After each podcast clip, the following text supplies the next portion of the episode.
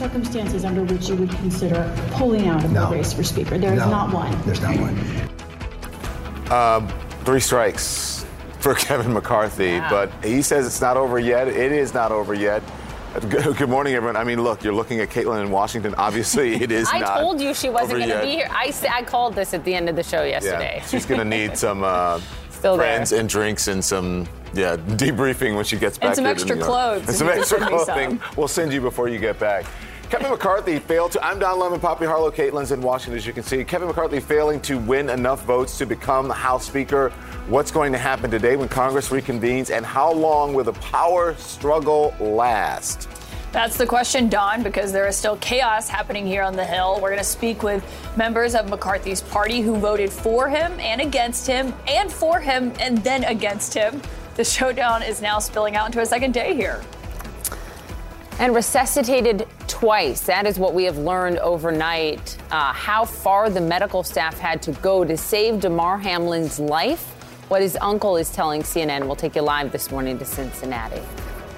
But we begin this morning here on Capitol Hill with Republican rebellion that is preventing Kevin McCarthy from achieving his dream of becoming House Speaker for now. McCarthy failing to get enough votes on three separate ballots that stretched for hours yesterday. The voting and the potential standoff is going to resume in the House in just a few hours from now. It is the first time in a century that members of Congress failed to choose a Speaker on the first ballot. Despite the historic stalemate, McCarthy tells CNN that he still has no intention of dropping out of the race and that he does still have the backing of former President Trump. From that perspective, he thinks it's better that all the Republicans get together to solve this. It doesn't look good for Republicans, but we want to be able to solve it where we're stronger in the long run. Where what we went through today, i i in the end, becomes a positive that we're actually focused, united, much Does he more. say, does he want you to stay in the race? Oh yeah, oh yeah. I mean, So he's does- talked to uh, a lot of people on all Did he give sides. We should note Trump has not said that publicly. CNN's Lauren Fox is here joining us now. Is it clear as of 6 a.m. this morning what Kevin McCarthy's strategy is going to be today? Well, we are again finding ourselves in this historic moment with Republicans having this really a stalemate over what is going to happen next in their leadership, in their future governing of this body. They were elected in November, and so far, this is what voters have seen. The newly elected Republican majority on Capitol Hill at a stalemate with no speaker elected. This is a healthy debate. It might not happen on the day we wanted, but it's going to happen. Republican leader Kevin McCarthy still fighting for the leadership role, even after losing three rounds of votes Tuesday. Congress adjourned after the third vote when 20 GOP members voted against McCarthy, all voting instead for Representative Jim Jordan. Jordan, for his part, does not want the job, voting three times for McCarthy. The so called Never Kevin Republicans working the phones well into the night, trying to grow their opposition to McCarthy. We need the leadership and the tools to stop the swamp from running over and stepping all over the American people. Right now, I'm holding the line because I think we need this place to operate differently. The California Republican remaining confident, telling reporters Tuesday night he only needs 11 more votes, suggesting that some members of Congress may vote present to lower the threshold he needs to cross the finish line. We got to find a way that we all work together. So I don't know who else could actually put that together. I don't think there's enough. Although the GOP infighting races on, with Representative Matt Gaetz in a letter to the architect of the Capitol questioning why McCarthy's allowed to occupy the Speaker's office, writing, How long will he remain there before he's considered a squatter? If you want to drain the swamp, you cannot put the biggest alligator in charge of the exercise. McCarthy supporters feel it was a mistake to adjourn Congress Tuesday and are frustrated the party is being held hostage by 2% of its members. The support is still very strong for, for Kevin McCarthy, and no one's now saying we want to find a consensus candidate. It was conversations like this one between Representatives Alexandria Ocasio Cortez and Paul Gosar, where some in the GOP feared Democrats were planning to leave the floor or vote present so McCarthy could have a lower threshold to become the Speaker. It is unlikely, but it is. There's always a possibility. I do believe that uh, in some of those conversations, um, there are things that are happening on the floor. These machinations are happening on the floor.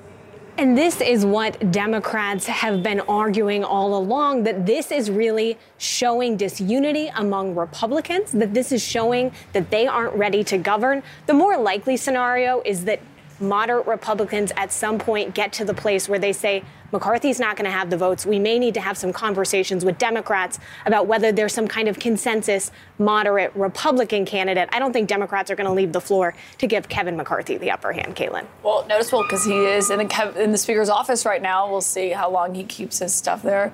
Lauren Fox, thank you for the great reporting. So, who is going to be Nancy Pelosi's successor? There are a number of ways this could play out, as Lauren was just noting there. So, here to walk us through some of the possible scenarios is CNN's senior data reporter, Harry Enten. Harry, obviously, McCarthy failed to get the votes yesterday. It was three ballots that we saw. What are you expecting to happen today when they're back at noon?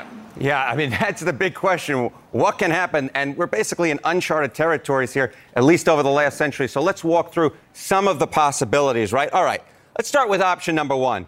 History says that Kevin McCarthy can still win this thing. Just go back over a century, right? The last time we had multiple ballots. Frederick Gillett, who was the GOP leader back then, won on the ninth ballot after failing on eight ballots. He was able to do so by cutting a deal with an ideological wing. In that case, it was the progressives, but much like Kevin McCarthy may need to do here, where he could cut a deal with a very conservative wing. Okay, but if it's not Kevin McCarthy, then who may it be? Okay, so one option is Majority Leader Steve Scalise. Why is he a potential alternative? One, unlike McCarthy, he faced no opposition in the November leadership election, so he seems more popular, at least broadly, among the GOP in Congress. Two, he has a more conservative vote record than McCarthy. But keep in mind, because he's a little bit more conservative, he could lose moderates. And also keep in mind, he isn't as conservative as most of the anti McCarthy reps. So maybe he won't work out. Well, then you might have to move on to option number three. Perhaps it will be the former House GOP deputy whip, Patrick McHenry. Keep in mind that he's ideologically in between McCarthy and Scalise. Think back to 1999 when, in fact, you had a similar size in Congress, and it was the third option back then, Dennis Hastert, who became Speaker. So those are three potential options, Kaitlan.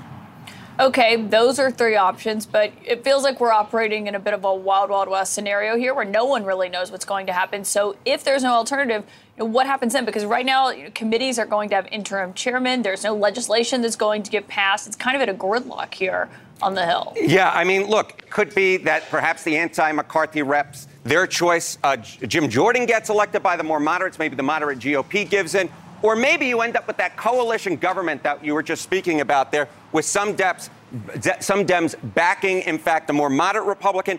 Or maybe what ends up happening is Hakeem Jeffries, some moderate reps are like, screw it, we're going to go with him. So, look, it, who knows what might happen, Kaitlan? It's the wild, wild west.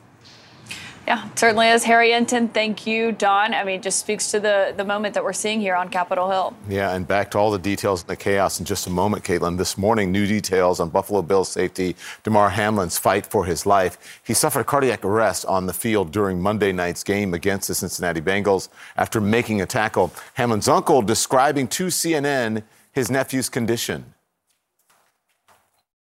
Well, his heart had went out, so um, they had to resuscitate him twice. They resuscitated him on the field before they brought him to the hospital, and then they resuscitated him a second time when he got to the hospital. So um, I just want to show my gratitude for the medical uh, staff that were on hand because if not for them, my nephew probably wouldn't even be here. Hmm. Let's get right now to CNN's Adrian brought, Adrian Broadus live for us now in Cincinnati with more. Good morning to you, Adrian. What else did we learn from Damar's uncle about how he's doing? Good morning to you, Don. Damar's uncle Dorian Glenn told me his nephew is fighting. This morning, he is still in the intensive care unit, listed in critical condition. His uncle tells me he is on a ventilator and sedated. The family also saying they won't be able to rest until Damar is out of the ICU. Here's more on my conversation with Damar's uncle Dorian. He's sustained some some damage to his lungs, and they're working to to try to um, to try to remedy remedy that. And um, they got him on a ventilator to help with the breathing too, just to take some of the strain off his lungs so they can heal and recuperate. So, yeah, it just it's just a sad situation all the way around. Dorian also telling me that Damar is lying on his stomach. Doctors told the family they've put him in this position to take the pressure off of his lungs. And that's what you heard him describing there in the conversation. And it's also helping, according to uh, Damar's uncle Dorian, it's helping to remove the fluid from his lungs. Don. All right, Adrian Broadus in Cincinnati. Adrian, thank you very much. We appreciate that. I want to bring in now CNN's chief medical correspondent, Dr. Sanjay Gupta. Doctor, good morning to you. We're learning all these new details. Your reaction to what you heard from the uncle in that interview with Adrian, what he had to say that he had to be resuscitated twice, once on the field, mm-hmm. again at the hospital? Yeah, I mean, th- these are some concerning details. I, I, I, will say that, you know, at some point we will hopefully hear from the medical team uh, to get a better idea of what exactly has transpired. You know, sometimes things can get a little bit lost in translation with all these things. But what we had heard was that Damar had had a, a, a, um, a defibrillator placed while he was on the field his heart had been in this fibrillation like state, uh, meaning that instead of pumping normally, it was doing what you see there on the screen, sort of quivering, fibrillating. And that's why you defibrillate, uh, to essentially try and uh, create a more normal rhythm again. Um, that seemed to have worked. Uh, we saw that he was waiting in the ambulance, taken to the hospital, but then now, at least according to Adrian's reporting, um, th- it was an unstable electrical rhythm. He needed to be resuscitated again. So that, that's obviously of concern. Also, he's on this breathing machine, um, but it sounds like in order to better uh, ventilate him, they needed to flip him over onto his chest. Mm-hmm. And that's a sign that he's probably had fluid that's built up in his lungs. Essentially, what happens is the heart not beating well, fluid starts to back up into the legs, into the feet, but also into the lungs and that becomes very hard for gas, for oxygen and carbon dioxide to exchange. So one thing you do is you flip somebody over. You may have heard, uh, remember us talking about similar sorts of things at the beginning of the pandemic mm-hmm. when they were trying to figure out uh, how best to ventilate patients. These are concerning signs. Now he's he's a young man, otherwise presumably healthy. We still don't know what's at the root cause of all this, what exactly happened. That will help determine, give an idea of outcomes as well. But these are, you know, he's got a long road in front of him, and I suspect at some point we'll hear from the medical teams, but it may not be for a while because they still need to continue to assess, take care of him, figure out the impact this has all had on his other organs as well. Sanjay, I assume that these few days are really critical in terms of getting an indication as to how he might recover and how full his recovery could be, because that's very possible to have a really full recovery. Um, yeah. When, when do you think it, it, we would have an indication of that? Well, it, first of all, it, it is it is possible, and I think the biggest advantage that he has again is he's a young, healthy man prior to all this, so that's certainly going to work in his favor. What I would say is that um, you know you got to measure these things in days and weeks as opposed to hours and days. Mm-hmm. It, it, could take some time, and typically the medical establishment will be conservative before they're going to give any kind of prognosis or sort of updates because they want to have all the data, and they not only and they also want to be able to uh, uh, see how the impact has been on his other organs. Right now, he's probably in what some people would sort of describe as a medically induced coma, when the heart is not working well. And two things you want to do you want to try and increase the function of the heart, but also decrease the demands from the rest of the body on the heart. And that means sedation, it might even mean hypothermia, cooling someone down. So it, that, that just takes a while. I, I would say it's, it's going to be days probably before we start to hear things definitively. Yeah. Listen, uh, I read that had the timeline yesterday of you know when it happened, how long it took for them to start resuscitating him, getting him on the field, getting him into an ambulance, getting him into the hospital. The question is, um, it's still not known why he went into cardiac arrest, right? And right. whether, you know, I wonder if the NFL are examining what happened there and also if they were prepared enough at this moment, um, you know, when, when this happened and if, are they prepared going forward? Yeah, I mean, with regard to the first question, uh, yes, I've been talking to sources uh, very high up at the NFL. Uh, that is a question that they're going to try and answer as to, you know, obviously what exactly happened here. Although it is worth saying, eh, we, you may not know. You may not know for certain exactly what happened. Sometimes these answers aren't clear. But what I think is really important here as well is that if you look at the resources that the NFL has in order to take care of someone a situation like this, it's pretty incredible. I mean, first of all, they do this emergency action plan meeting before the game starts. Both teams, both medical teams, the referees, everyone getting together, who's going to do what, who's in charge. They also have a level 1 trauma center that is designated. They have two crews of paramedics and ambulances on standby, and they have defibrillators that are uh, available at all times. That's an incredible amount of resources, and you saw that come into play. Within seconds, they were assessing him. There was hand signals, radio signals, bring on the uh, paramedics. Mm-hmm. So all that took place really quickly, and I think it made a difference, obviously, as we've heard. Um, most places don't have that level of resources. A high school game, you know, that, that, that may not have that same sort of thing. What what happened here in terms of the the uh, sudden cardiac arrest that could happen anywhere these resources uh, are, are really crucial in order to save someone's life. I had no idea they do all that before the game. Wow, that's eye opening. And it is a lot. Uh, Dr. Sanjay Gupta, thank you very much. So this morning, the NFL says the Bills Bengals game will not happen this week. One of Hamlin's teammates, Bills offensive tackle Dion Dawkins, did this remarkable interview with our colleague and friend Wolf Blitzer. And here's what he said about that being the right call. I'm truly blessed that we didn't have to keep playing. Um, we don't control that. The fact that we didn't have to go back like like out out there on that field and play, um, it just shows that there there is care, and uh, that's all that we could ever ask for is that you know we get treated as people because you know like most people just treat us as as athletes and as superstars. No one knows that better than our Coy Wire, who joins us live from Buffalo. We should note you were a safety. You played the same position as Hamlin on the Bills, six years on that field. You're there now. Talk about being there and also how consequential that how consequential that decision is by the NFL that that you just heard him say made them feel like humans.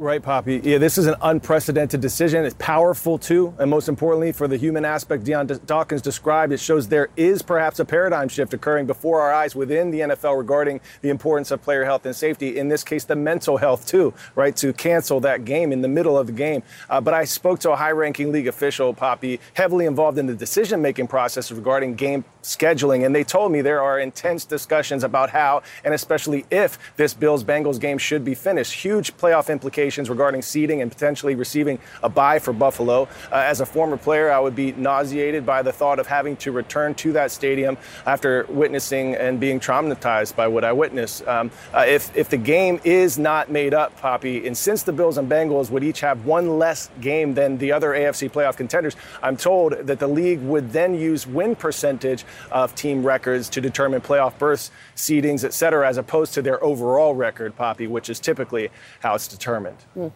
Listen, not surprising, Coy, that there's been outpouring, you know, in, in, Buffalo, so much support, but this much, my goodness. Uh, Don, Damar needs it. The team needs it. I spoke to a high-ranking official within the organization at about 11:30 last night after a long day of meetings, and they broke down crying sobbing because of the heaviness of everything this team, this city, these people uh, have been through. Uh, the, the, moment you land in Buffalo, you walk through the airport, you start seeing signs and shirts reading "Pray for Damar" everywhere. The Buffalo Sabres hockey team arriving uh, last night at their game in Washington, wearing a shirt uh, reading "Love for Three." That's Damar's jersey number, and in the arena, uh, uh, they there was a powerful moment when Tage Thompson, their star, on January 3rd, just three minutes into overtime, was Tage Thompson's third goal, his third hat trick, and 30th goal of the season. The team uh, tweeting afterwards uh, that this one was for Damar. Uh, it may, Don and Poppy, be a sign that something much higher than just the people are part of the outpouring of the support that you speak about, Don. Yeah, amen to that. That's what Dion Dawkins was saying yesterday to Wolf, too. Yeah. Prayers, prayers, and prayers. Thanks, Coy. Thanks, Coy. Next, a Big move overnight by the FDA, allowing pharmacies to offer abortion pills even as some states seek to ban them. And the Idaho quadruple murder suspect stopped by police twice before his arrest. You're going to see the body cam video. More CNN this morning to come after the break.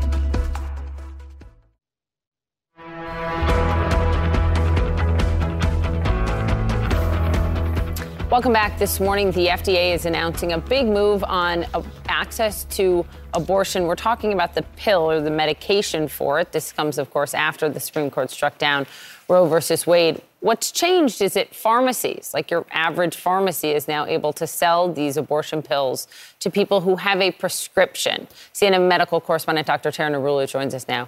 So you need a prescription. Correct. But this is different than the morning after pill, for example. Yeah, so this is basically meant to medically induce an abortion. And as you said, this is probably going to expand access to many, many women, making it much easier if they want to be able to get these pills by going to potentially their local pharmacy. And so historically, in order to get access, a woman had to go in person to a doctor's office, hospital, or clinic and get that drug right there. Um, over the course of the pandemic, that was changed a little bit. So a woman could have a telehealth visit and have it sent to them by a mail order from a certified pharmacy. But now the FDA is saying you don't have to go in person, number one. And number two, you could potentially go to any of these brick and mortar pharmacies who fill out essentially paperwork to make themselves certified. So it remains to be seen how many of the big chains like CVS or Walgreens are going to, to do this. Um, will we see this in the beginning in just smaller pharmacies? But what we may see as well is more doctors being willing to prescribe these drugs because they don't need to stock the drugs in their office. So it's definitely going to become easier for a lot of women. It's interesting because I, over the holidays I saw an ad. Could it be for this? Because they just did Really? this. I saw an ad.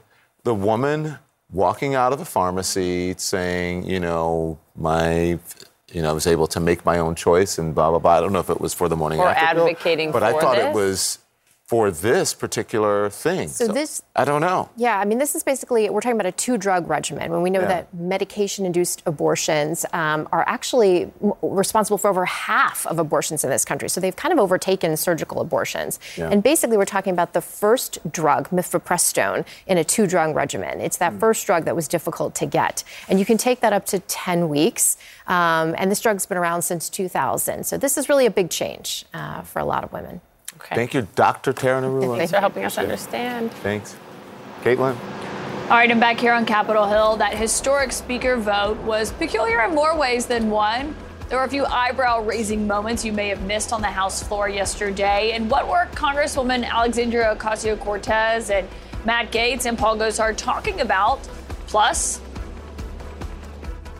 At this point in the investigation, we do not believe Mr. Renner was impaired at all, and we believe this is a tragic accident. We do have new details about what happened to actor Jeremy Renner. His first photo that he put out from his hospital bed, his message to his fans, and an update on his condition ahead.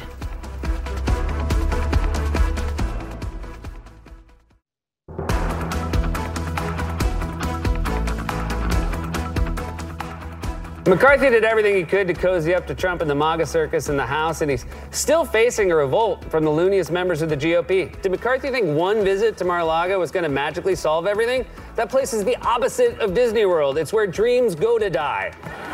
Oh, so no way. So it's the same as Disney World. Technically, the Constitution doesn't require the Speaker of the House to be an elected member of Congress. It could be any American, which to me sounds like the premise for a pretty solid Pauly Shore movie. right? I mean, come on. He needs 218 votes to win, but in the first two votes, he got only 203. Okay, he lost twice. But you know what they say? Third times uh, he also lost. No shortage of fodder for the late night hosts after what happened here on Capitol Hill yesterday when Kevin McCarthy made history as the first lawmaker in 100 years to be denied the Speaker's gavel after just one vote. As McCarthy watched ballot after ballot after ballot fail, he sat there in the House chamber, at times laughing, looking amused, or whispering to a senior aide sitting next to him. But while McCarthy appeared to laugh off, uh, laugh it off in front of the cameras, he is facing a real threat from the divisions within his own party when it comes to this second bid for House Speaker. The last time McCarthy wanted to be Speaker, he bowed out before the voting had even started. we should put this conference first. And I think there's something to be said for us to unite. We probably need a fresh face. I'll stay on as majority leader. But the one thing I found in talking to everybody, if we are going to unite and be strong, we need a new face to help do that. So, nothing more than that. That was 2015. This is now. McCarthy is vowing to fight until he secures the job. I think at the end of the day, we'll get everybody. At back. this point, if you fail three times, how do you possibly pull this off? You get to 218. The hours of action, or really inaction, on Capitol Hill yesterday continued to drag on as lawmakers braced for a long night of negotiations in the Capitol after they adjourned. Ordering in pizza here, as you can see it being wheeled into McCarthy's office. They continued to meet behind closed doors. McCarthy. McCarthy. That was just one of the many moments that stood out yesterday. McCarthy not paying close attention when it was the time for him to vote for himself in the third round of votes. There was another curious moment yesterday, though, as cameras in the chamber were trained on members as they were going back and forth while this voting was happening. Democratic Congresswoman Alexandria Ocasio Cortez was spotted chatting with the Republican Paul Gosar, the lawmaker who has ties to white nationalists, and remember was censured after he posted that altered anime video depicting him killing AOC and President Biden. Does anyone in this chamber find this behavior acceptable? Would you allow depictions of violence against women, against colleagues? Would you, would you allow that in your home? Do you think this should happen on a school board? In a city council? In a church? And if it's not acceptable there, why should it be accepted here? A spokesman for Alexandria Ocasio Cortez told CNN that Gosar was asking her if any Democrats were planning to vote present. That's a tactic that's been discussed so Marthy could have a lower threshold that he needed to overcome. Also, yesterday, George Santos had a hard landing in Washington on his first day. The Republican congressman elect, who is admitted to making many false claims about his background and largely has hidden from reporters or only spoken to conservative outlets since that news broke, was unable to do so when he was here on Capitol Hill yesterday. He was seen sitting alone in the chamber, sometimes checking his phone. His fellow New York Republicans were openly criticizing him, saying that his conduct is embarrassing. Listen, his conduct uh, is embarrassing uh, and unbecoming, uh, and it is certainly a distraction. Of course, one of the pitfalls from yesterday is that new members were not actually sworn in because there was no House Speaker. George Santos is one of those, though his campaign website did say later on that he was sworn in. Uh, of course, the members who may have had the worst time here, the family members, were those, the lawmakers who brought their families here to Washington thinking they were going to be sworn in, but instead you saw sleeping kids in the chamber as the McCarthy speaker fight was playing out. Bored children there, as you can see in the in the aisles. Some of them maybe wished they were in school after all because of the hours of speeches that were going on. Of course, today the House is expected to hold another day of voting potentially. We are waiting to see what happens. Democrats have really been reveling in the Republican disarray, saying they are bringing popcorn for today. Ahead on CNN this morning, we're going to talk with two House Republicans, Byron Donalds, who switched his vote from speaker, his speaker vote from Kevin McCarthy to Jim Jordan yesterday. Brian Mast, who also voted for Kevin McCarthy. And unfortunate, um, Santos putting out that statement, Kaitlan, saying that he was sworn in by the Speaker of the House. no Speaker of the House. I think a lot of folks had statements yeah. ready, right, Kaitlan? Yeah. he wasn't the only one, but I just think the idea that it was it was one of those moments where also Danya, you know, we've been talking about this story so much. There was also that clip of George Santos saying that Kevin McCarthy was going to be sworn in as Speaker yesterday. Obviously, that did not happen. Yeah, going to be sworn in as Speaker. And I think he said, you can bet on it, I'll pay you, or something like that. We'll mm. get back. Thank you, Kaitlan. Appreciate it. So, uh, we want to talk now about what happened to actor Jeremy Renner, sharing this from his hospital bed. There's a photo. Thank you all for your kind words. I'm too messed up now to type, but I send love to you all. He's recovering after undergoing two surgeries. CNN's Chloe, Chloe Melas joins us now. Chloe, good morning to you. How's he doing that picture? I mean, he doesn't look so good in that picture. doesn't doing? look so good, but let's keep in mind we learned in a press conference yesterday by the sheriff's office that it was a 14,000 pound snowcat. So this is happy news today. He's alive. He's going to make a full recovery. And you saw on Instagram that selfie from the hospital bed. I spoke to a representative uh, for him yesterday who released a statement saying he's awake. he's happy, he's talking, and that the family is just still wanting the love and support and the well wishes. And wasn't he trying to help someone? Yes. So during the press conference, we finally got those details that we've all been wanting to know. Here's what happened. Take a listen. After successfully towing his personal vehicle from its stuck location, Mr. Renner got out of his PistenBully to speak to his family member. At this point, it was observed that the PistenBully started to roll. In an effort to stop the rolling PistenBully, Mr. Renner attempts to get back into the driver's seat of the PistenBully. Based on our investigation, it's at this point that Mr. Renner is run over by the PistenBully.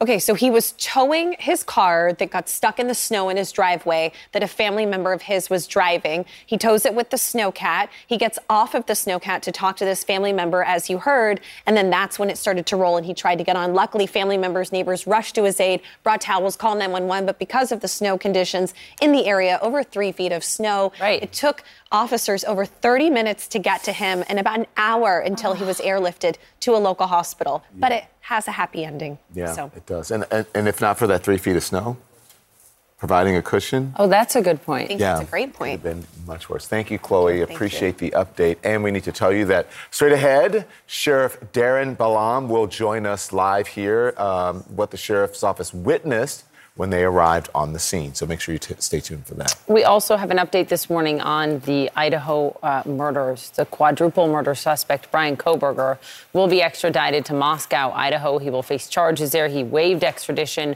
from Pennsylvania yesterday in front of his family. He is accused of uh, fatally stabbing those four University of Idaho students on November 13th. Also, newly released police body camera footage shows that he was stopped twice while driving through Indiana with his father. That was about a month after the murder. So that was on December 15th. Veronica Miracle joins us now live from Moscow. Uh, what can you tell us? I mean, that's a big development that he was stopped twice. Do we know for what? Yeah. Well, Poppy, both of those stops were apparently uh, really short traffic violations, and he was let off with a warning both times. That first time with a sheriff, as he says in the body camera video, and then by Indiana State Police, where he was following a trailer too closely. And you can hear in the video, you know, they're kind of talking back and forth. They were making that, his father, Bryan Kohberger, and his father were making that cross country trip from Washington State to Pennsylvania in that white Hyundai Elantra. And authorities there in Indiana later saying that there was no flag on the license plate, there was no description outside of a white Hyundai Elantra that police were looking for in the Idaho area. Uh, so there was no reason to flag that particular instance. Kohberger was in court yesterday. He did waive extradition, as you said, and that means that police have 10 days to get him back here to the state of Idaho. Poppy? Veronica, thank you. Buffalo Bills fans are heartbroken after Damar Hamlin's shocking on field collapse. How the city, though, is coming together in a remarkable way after the tragedy. Plus, a rare scene today as President Biden heads to Kentucky to make an appearance with Republican leader Mitch McConnell.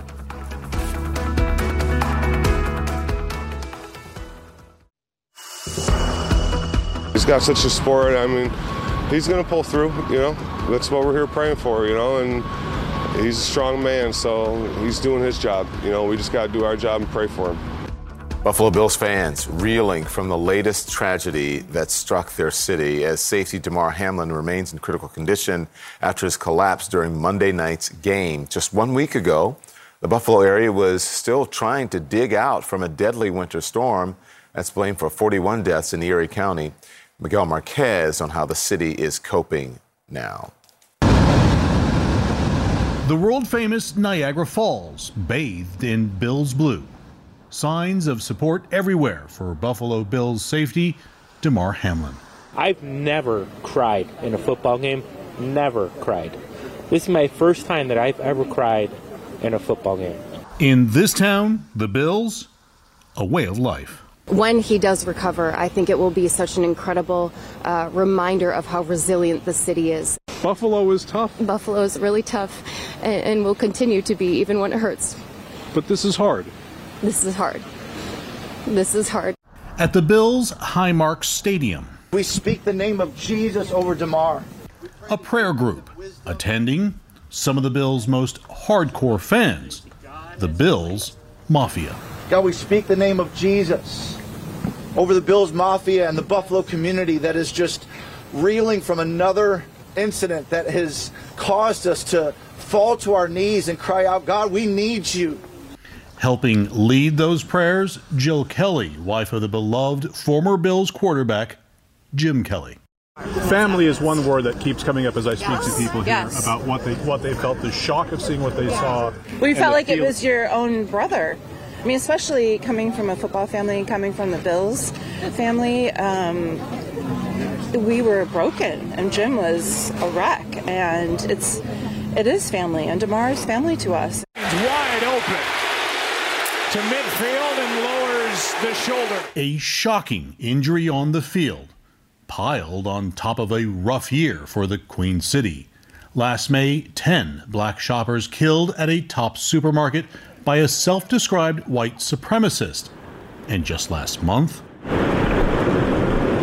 at least 42 people killed in and around Buffalo in a storm unlike anything this city that knows snow has ever seen. The year we've had here. You know, it's just been one thing after another after another. We've really proven ourselves to each other. Regardless of what community I'm from, if something happens to you, I'm going to show up. And that's how we feel about our team, too. They show up when things happen in the city. We're, we are a family. At Danny South, next to the Bill Stadium, Darlene Zlotek, a server bartender here for eight years, she says watching Hamlin collapse was personal. How hard was it to see what happened there? Very hard. Very hard. Very heartbreaking. Being a Bills fan as long as I have been, the Bills aren't just a team here in Buffalo. Everybody here that considers them absolute family. That is the one thing you hear from person after person, Bills fan after Bills fan, family. They feel that they are family. And look, the team has stepped up for the city through all the hard times of the last year, and the fans are now stepping up for Damar Hamlin and any of the Bills uh, that need help right now. Don Miguel in Buffalo. Miguel, thank you so much. Appreciate that. Up next, a CNN exclusive how U.S. and Western technology ended up in Iranian made drones being used to attack Ukraine. And California is bracing for a series of powerful and potentially deadly storms to start off the new year. We'll take you there.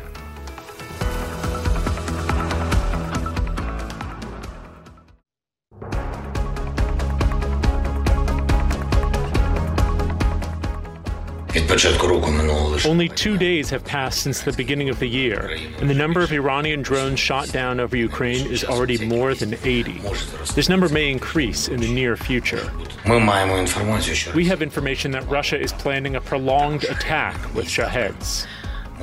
That is uh, Ukraine's President Zelensky talking about how they are bracing for stepped up attacks by Russia using Iranian made drones. But some of what's inside of those drones, actually, a lot of it is American made. This is according to an intelligence assessment obtained exclusively by our colleague Natasha Bertrand. She joins us now. You've been on top of this reporting uh, really since they found that drone that was downed.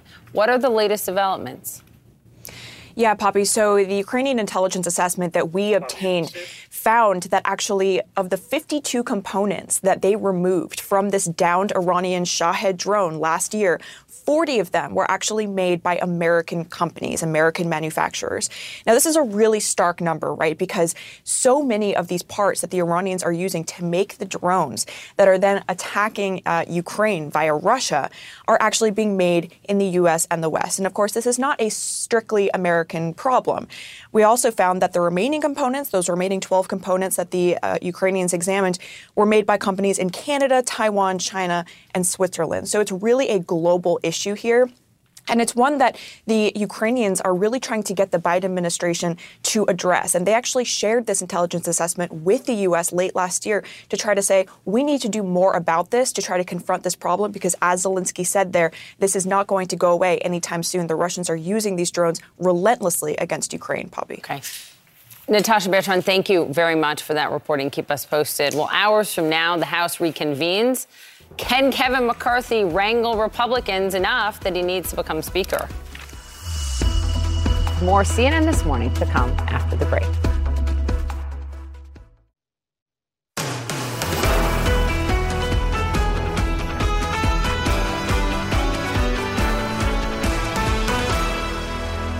I think at the end of the day, we'll get everybody. Wait, back. At this point, if you failed three times, how do you possibly pull this off? You get to 218. Mr. How do you do it? You come back, you continue what you're doing right now, talking, and you solve the small problems. What do they say if you do the same thing over and over and expect insanity? That's the definition of insanity. This is the definition, Kevin McCarthy, of insanity. It was supposed to be Kevin McCarthy's big moment. So, what the heck happened? Good morning, America. Good to see you. Poppy and I are here in New York. Kaitlan live in Washington, D.C. Hi, Kaitlan.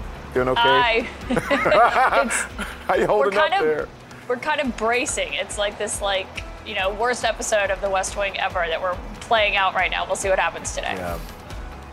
A chaotic day on the Hill. No speaker was elected. Some in the Republican Party turned against their leader. Ahead, Kaitlan Collins is going to speak with a member who switched his vote after first saying yes. Plus, we have the Buffalo Bills safety um, Damar Hamlin news. He is still in critical condition at this hour. We're going to speak with former football player Harry Carson on the, d- the dangers of the sport and what this means for the league moving forward. Also, you are going to see a rare scene unfold in just a few hours in Kentucky. President Biden and Senate Republican leader Mitch McConnell will appear together to promote a major bipartisan accomplishment. But we start this hour with the historic stalemate that is playing out here in the U.S. House of Representatives. As of 7 a.m., none of the new members have officially been sworn in. There are no committees or new committee chairs that have been put in place. And technically, there are no rules also in place for the House. 20 Republicans at our last count had defected from Kevin McCarthy, not voting for him. And this GOP revolt is putting his pursuit of the speakership for a second time in serious jeopardy. We expect that the votes could potentially continue today at noon. We'll find out in a moment when we speak to a Republican member. But this Republican leadership drama has really paralyzed the entire House chamber. Nothing on this level has occurred in more than a century. So, yes, it is historic, and we still don't know how it all ends. CNN's Lauren Fox joins us now. Lauren, you know, yesterday they had these three votes. They went on for hours, and then they kind of quickly moved to adjourn after we had heard Kevin McCarthy was not did not want them. He wanted them to keep voting. Uh, what happened in the hours after that? Well, these hours are really key, right? Because the day starts with this fiery conference meeting with Kevin McCarthy going in saying, I deserve this job. Look at what I've done for you. Look how hard I've worked for us. That didn't win any votes. And we saw those three subsequent votes where he fails to get the job done. So then he goes back to his office. He tries to reach out to some of these folks. We also know that his deputies are trying to work votes because even if you don't have a good relationship with someone, perhaps someone that you're close to, someone on your leadership team might be able to reach out and change minds. Meanwhile, conservatives were also whipping their own votes, according to one of our colleagues, Melanie Zanona, that they believe that they are still trying to win over, trying to grow their conservative majority. Meanwhile, Kevin McCarthy still pretty upbeat. Here's what he told our colleagues. Do you think that the Freedom Caucus members underestimate the fact that if they put another member up, that they would not be able to get as many votes as you're able to get? Well, I, look, Is there not a I, I, I'm, a, consensus, I, I'm, I'm a very big fan of Jim Jordan. I'm the one that pulled him out to help to be uh, conference chair. I think he uh, helped him be committee chair.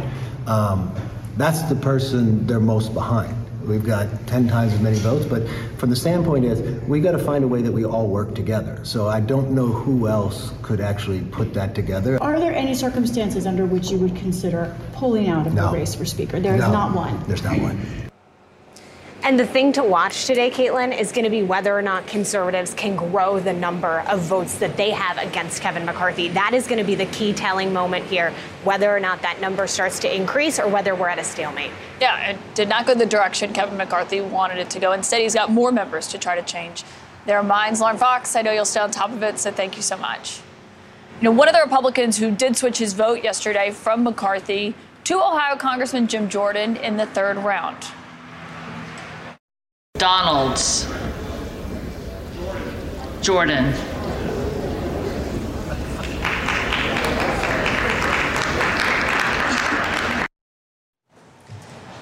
That vote surprising some in the chamber. The Republican congressman there who was voting, that was Byron Donalds of Florida, who had voted for McCarthy on the first two ballots. Then he switched to Jim Jordan on the third, and he is joining us now here this morning.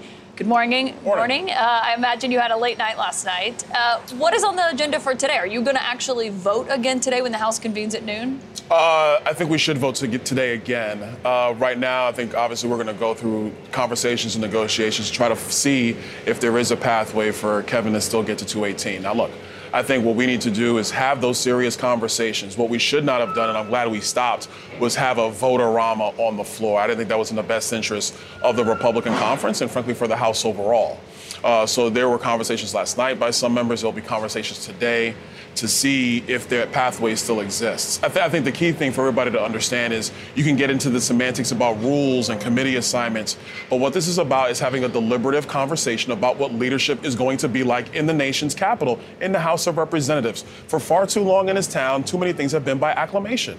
And that's actually not worked for the American people. So we need to be fighting for, you know, budgetary restraints, reforms, securing our border, all the things that the American people want to see. But that the root of that starts in how you actually set up leadership and rules in the House. And having a deliberative process over that is actually a good thing for the Republic. Yeah, we know there's no rules yet because there's no House Speaker. If you vote today, are you voting for McCarthy or for someone else? Uh, that remains to be seen. I mean, a lot of this is going to be determined over the next couple of hours. Look, I, what I want to so see. quickly, you could Yeah, go ahead. potentially switch your vote back to Kevin McCarthy? Uh, what I'm going to do right now is vote for who I think is in the best interest of the conference. My vote yesterday was basically to break a deadlock because we were deadlocked and we were not getting anywhere. Right now, he doesn't have a pathway to get there. Is that reemerges? Yeah, I can be there. That's fine. But what is necessary now is that Republicans come together and find a way to elect a speaker. We're going to do that. Okay, so you're saying you would vote for McCarthy again if it looked like he had a path forward. Do you think he has a strategy right now? No, I'm not clear about that at this time. Was any ground made last night in the negotiations that happened after you adjourned? Uh, it's very little. But I think what you're going to see this morning, or maybe what you won't see this morning, is there's going to be probably more conversations around that, and then we'll see how we get there.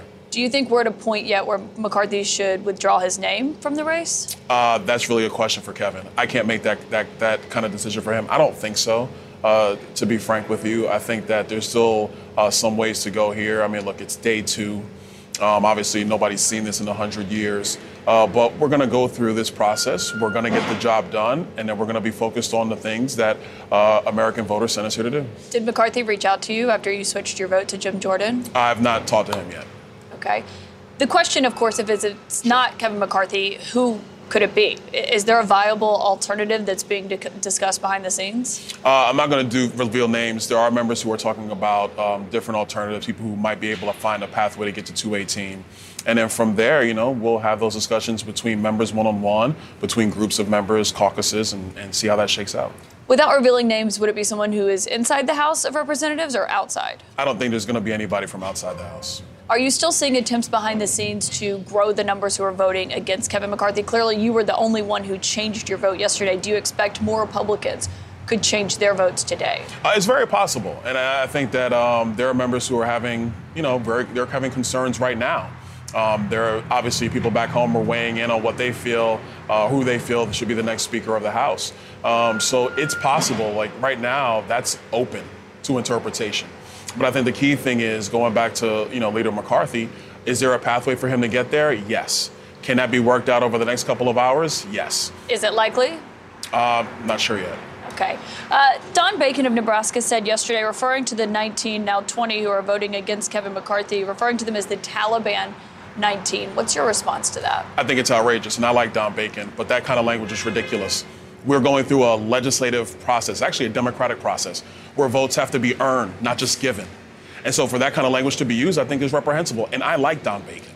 But what we got to be, what we have to do is be careful doing stuff like that. Um, this is a negotiation, like any negotiation. And so to refer to people on the other side of a negotiation as to be essentially aligned with some of the worst terrorists the world has ever seen, I think is outrageous. My last question for you you talked about the importance of getting through this vote so you can actually get legislation passed, start to do things like that. What does yesterday say about what it looks like when Republicans are in charge? It means that we actually take this stuff seriously. We're not just going to be uh, rolled because party leadership says so. It means there is going to be a deliberative process. It means there's going to be a lot of discussion. Um, that's what the House of Representatives is. Um, for far too long in this town, everything has just been go along to get along. And I think those days are long over in Washington, D.C. Well, some would say it looks like chaos. Oh, chaos is okay sometimes. Listen, there's nothing wrong with disagreements. Nothing wrong with disagreement. We are in our families at home, we have disagreements. So we're not going to have disagreements here in the nation's capital. I think, you know, the, the veneer, the show of politics has sometimes gotten people off of what this thing really is. There's always give and take here. There's always negotiations. There seems to always be some cliff or some leverage points happening here. So because there's disagreements right now does not mean that the place doesn't function. As a matter of fact, I think that the fact that there are disagreements and still conversations show that it can still function and work as it was intended to work. Okay, we'll see if they get to a breakthrough today. Thank you so much for joining us. We'll wait to see how you vote today, since you said you could switch your vote back. Thank you for joining us Anytime. Yeah. Don Poppy, you heard that. It- Fascinating there. He was the only person yesterday who switched his vote from Kevin McCarthy to Jim Jordan. Now he says maybe if there is a viable path for McCarthy, he could switch back. But we'll see who gets nominated today if they do vote. Listen, I, I, he was he gave it the old college try, but it was embarrassing. I mean, it's embarrassing. And you can see that Kevin McCarthy is embarrassed. You can see it on his face. He's trying to save face, but he's sitting there, and over and over and over, he's being told, "No, we don't want you. We don't want you." I don't know. Uh, we'll get back to Kaitlan Yeah. in a moment. If there are, um, if they are closer to making a decision. Well, listen. As I said, he gave it the old college try. This is a, hasn't happened in a century. Thirteen times in history, twelve of them before the Civil War. Yeah, of course you have disagreements, but by the time you get to this point, you got to get your, you know what, your together. They got And till so- noon. and they've got till so. Five hours. Yeah. Good luck. Um, well, this there. this morning, new details on Buffalo Bills safety Damar Hamlin, who remains sedated after suffering cardiac arrest on the field during Monday night's game against the Cincinnati Bengals. He had just made a tackle. Hamlin's uncle described to CNN his nephew's condition right now. Listen to this. Well, his heart had went out, so um, they had to resuscitate him twice. They resuscitated him on the field before they brought him to the hospital, and then they resuscitated him a second time when he got to the hospital. So um, I just want to show my gratitude for the medical uh, staff that were on hand because if not for them, my nephew probably wouldn't even be here. We were all in tears, man, and I'm not a crier, but like I, I never cried so hard in my life, man. Just just to know like like my nephew basically died on the field and they brought him back to life. I- should note that that's Damar's uncle also said that Damar seems to be quote trending upward. That's good. That's a little bit of good news. Uh, let's bring in Buffalo Bills beat reporter for the Buffalo News, Jay Skurski. Uh, followed the game, of course, Monday night, and following that game, he tweeted, "I'm trying to process what I watched tonight. The image of a world-class 24-year-old athlete getting CPR on the football field is burned into my brain." So, good morning to you, and Jay, thanks for being with us. Uh, twofold question here. Any other updates on his condition that you can report? And any sense of when we'll hear directly from the Bills? Yes, good morning. Uh, no, that is the only official updates that we've had from the team yesterday is that he remains in intensive care in the critical, or excuse me, in critical condition in the intensive care unit at the University of Cincinnati, Cincinnati Medical Center. Today is an interesting day for the Bills. We heard yesterday from the NFL that their week, week 18 schedule is going on as planned. So the Bills are, are scheduled to play at home on Sunday against the New England Patriots in a typical week with a Sunday game, practice usually begins on Wednesday. So uh, we have not heard any sort of schedule from the Bills regarding practice, but uh, if they stick to their normal schedule, we will hear from Sean McDermott and we will hear from players Yeah. following practice today. Very clearly, there is uh, a lot of interest and people are eager to hear from them. I mean, you've said this is going to be the biggest challenge of Sean McDermott's career, the coach. What he, you know, what he says, how he handles it. Hey, just um, no question. I, I have, quite frankly, I have no idea how Sean McDermott is going to have his team ready to play a game in just a few days. After what his teammates witnessed, Yep. you saw the anguish, the emotion on their face on the field on Monday night. This, this by far is Sean McDermott's biggest challenge in his coaching career. Hey Jay, I got a lot going on here. I'm trying to, you know, uh, study up on a bunch of different things. Did you give a condition update? Did you? Do you have any? Uh, yes, again, just the, the last official update is that he remains in critical care in, uh, excuse me, in critical condition in the intensive care unit at the University of Cincinnati uh, Medical Center. Okay. All right, Jay Skurski, thank you very much. We appreciate that. I want to bring in now Pro Football Hall of Famer and former linebacker for the New York Giants, Harry Carson. He has been outspoken on the dangers of football and contact sports with a specific focus on brain injuries like CTE. Thank you for joining us. My pleasure. How are you doing? I'm doing well. Yeah. I'm doing well. And uh, like everybody else in this country and around the world I'm sending out prayers Yeah. to this young man. Um, you, you don't go into a Monday night game. I mean, you go into the game hyped and ready to play. You don't go there to be carried off on a stretcher. Uh, so it's it's been very interesting watching this whole thing play out. Uh, As a, as a former player, would you can you tell us what the, the team is going through? Because now they have to make a decision. They may have to make a decision to get back on the field and, and play or what have you. But um, at, at some point, they're going to have to get back on the field and play. You know, if, if not the team that they were playing against, right? Don, I So really what- can't tell you what the team is going through right now because I was on a team where uh, we played Washington. Joe Theismann broke his leg, or Lawrence Taylor broke Joe Theismann's leg. That, that's one thing.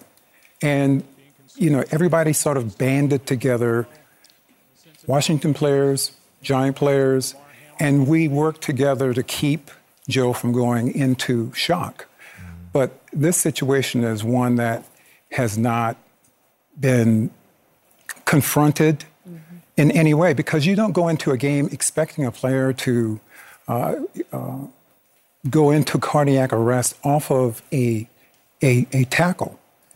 You know, everybody who is on that field, they're praying for one another. They may not like each other, and I mean, you, you, you do certain things to sort of get yourself ready to play.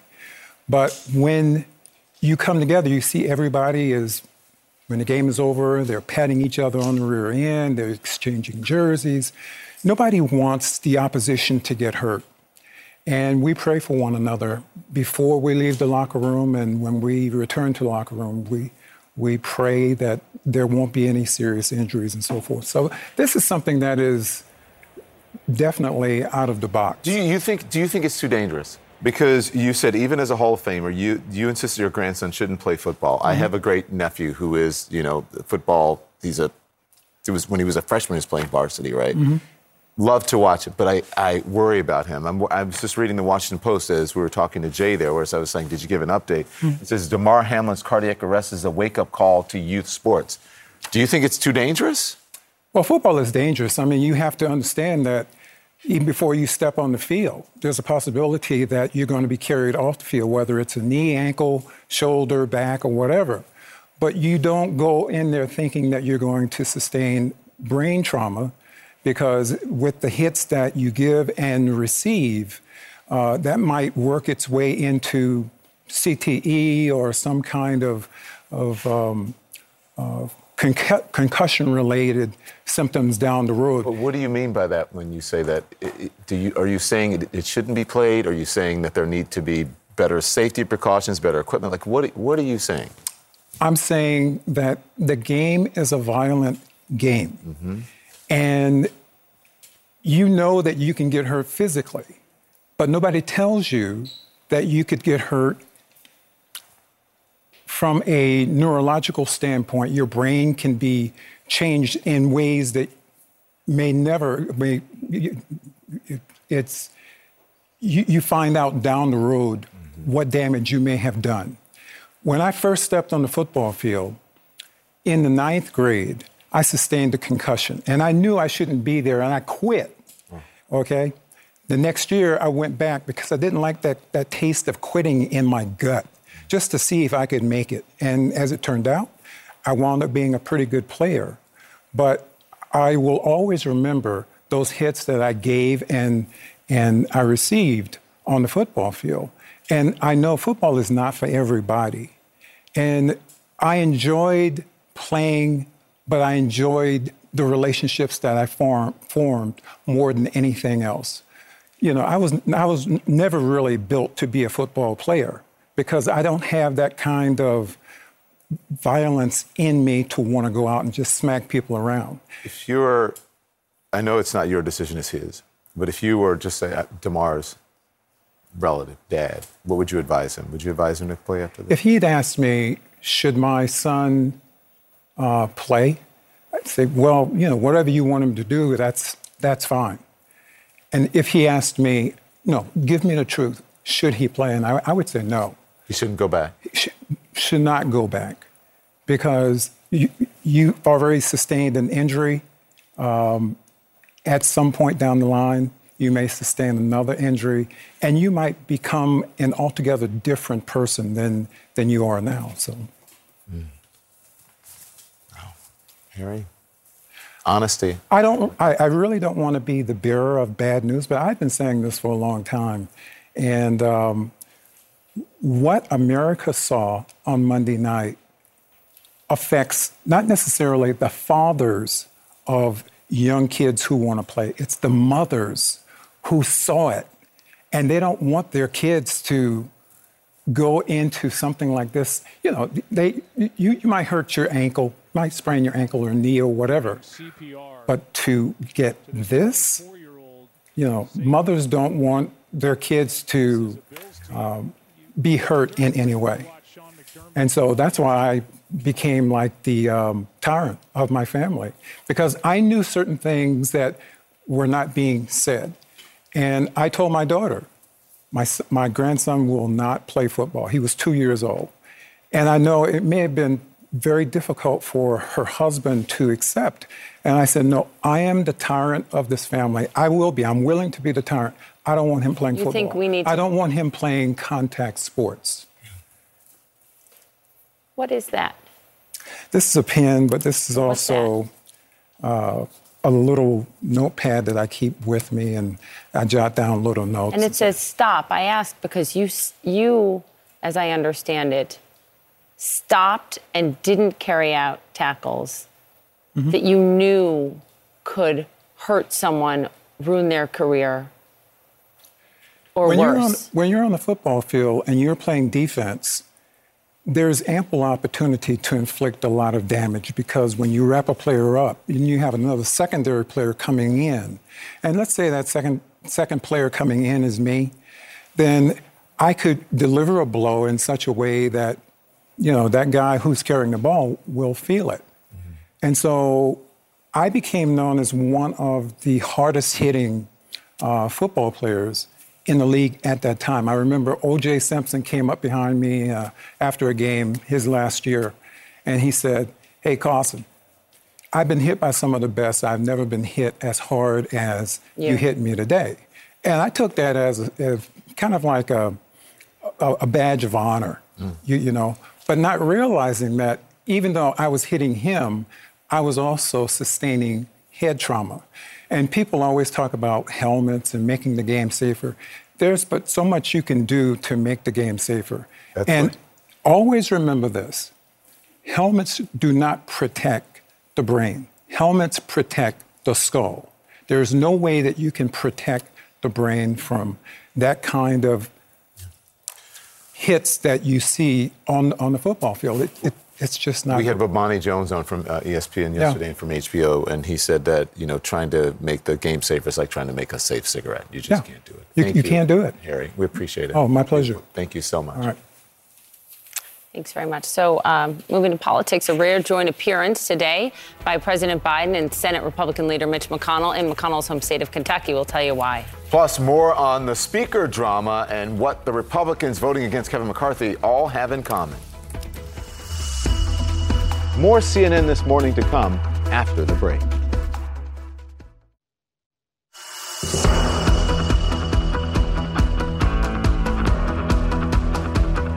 Back, everyone. Tuesday, CNN This Morning. We are getting new details about the efforts to save Damar Hamlin's life as teammates and the league give emotional tributes. Plus, the West Coast is bracing for what's expected to be a brutal and deadly storm. We're live in San Francisco. And straight ahead, the former Capitol Police Chief is giving us an inside look at the lead up to the Capitol attack, the response, and the aftermath.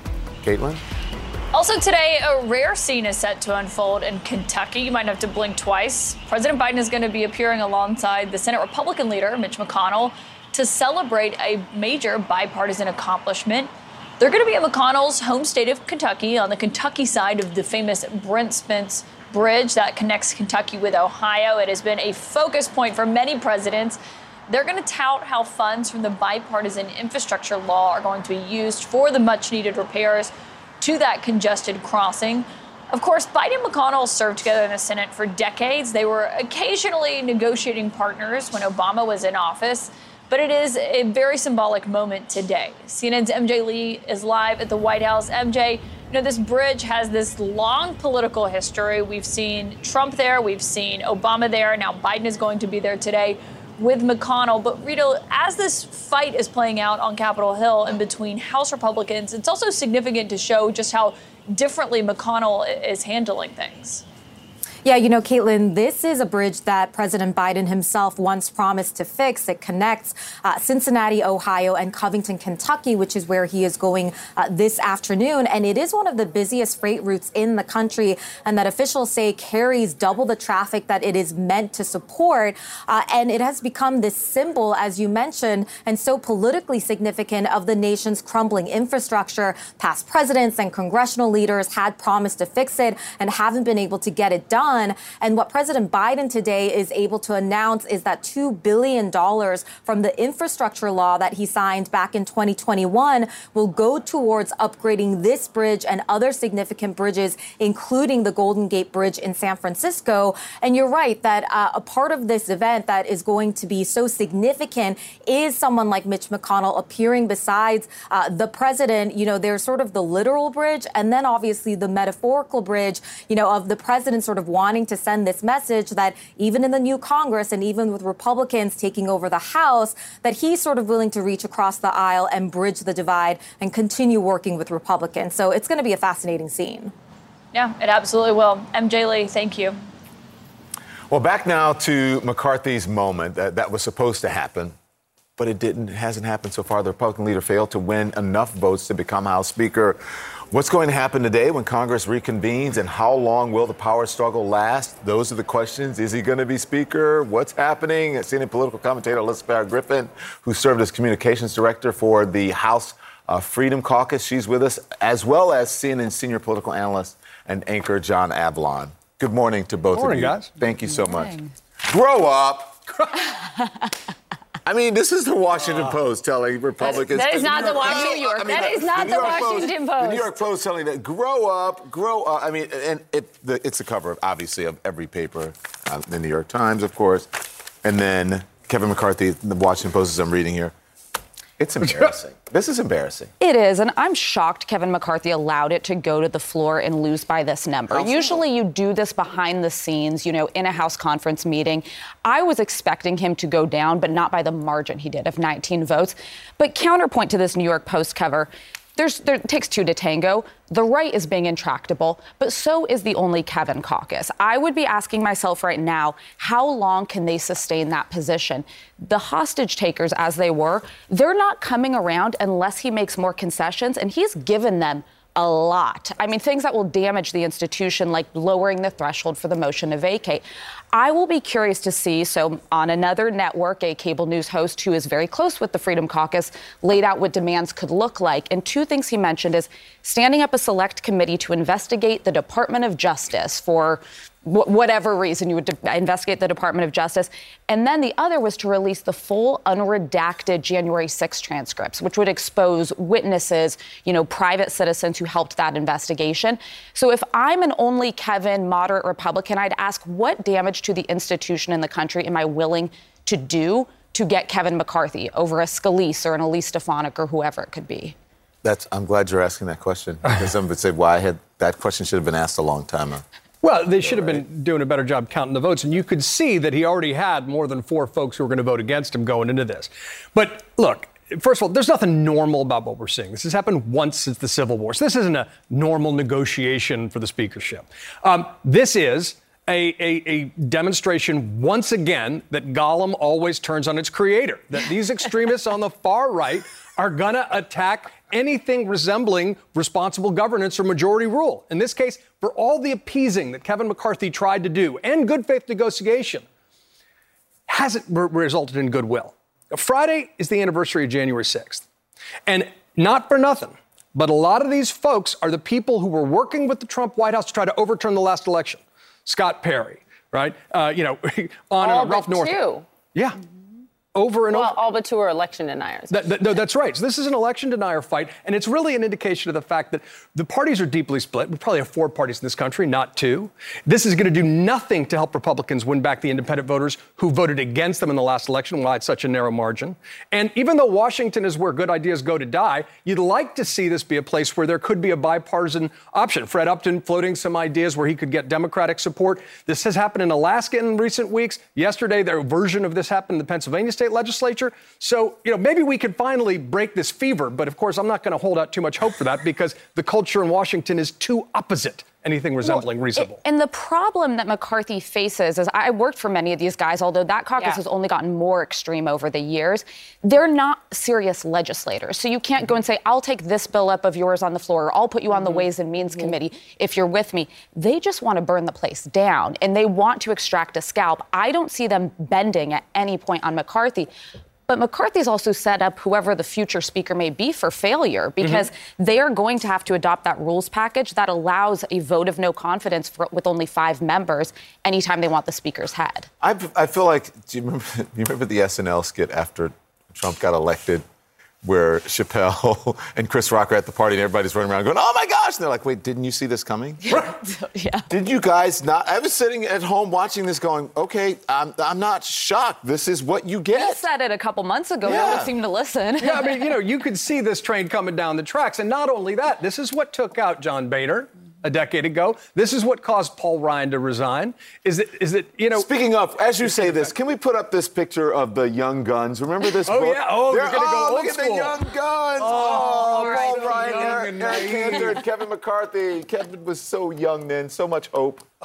Go on, sorry, John. I can't believe you dusted That was off 20. that That was 2010. What a difference a decade makes. Or, or, or not, right? The, the problems were relatively small then, but still enough to topple a speaker and stop Boehner from being They able did to the same his thing. caucus. They Yes, that's yes. the point. But that is, he did not learn the lesson. John Boehner ruled a bit with fear. Sometimes it's better to be feared than loved. He would retaliate against members when they voted against him on the floor. They'd remove him from committee assignments, and they ultimately came for him.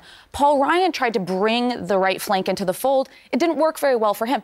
Kevin McCarthy's made every concession under the sun. I think today he should be thinking about the time he went down to Mar-a-Lago after January 6th, saying he was done with President Trump to get these guys on board and to get Trump's endorsement. He made his bed. This is a disaster of Kevin McCarthy's own making. Where's Eric Cantor now? Where's Where's- Um, where's- I'm sure he's think lobbying Where's Paul somewhere. Ryan lobbying somewhere. now? Paul, Paul, Paul Ryan is, is is retired, and and uh, you know, but he who would always you know complain about the conservative media industrial complex. You know, these are all vestiges.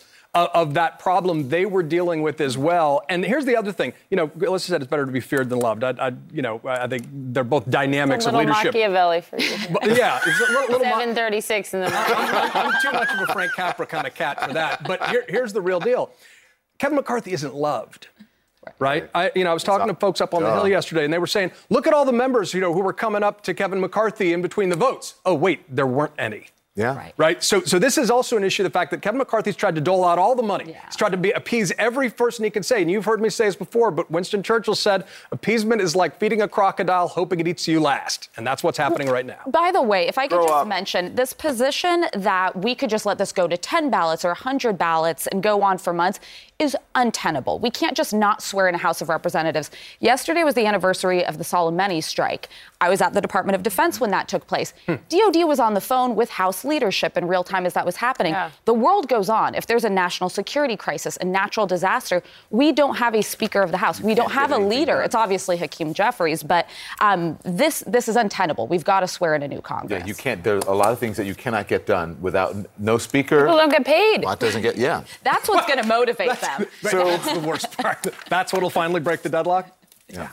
Okay. Great job, everybody. Thanks, guys. Thank you guys, appreciate it. So, U.S. men's soccer investigating a domestic violence allegation against the team's head coach. How he's responding. That's next. We are also getting an update this morning, uh, a positive update on Jeremy Renner's condition from Jeremy himself. What also the sheriff's office is saying this morning.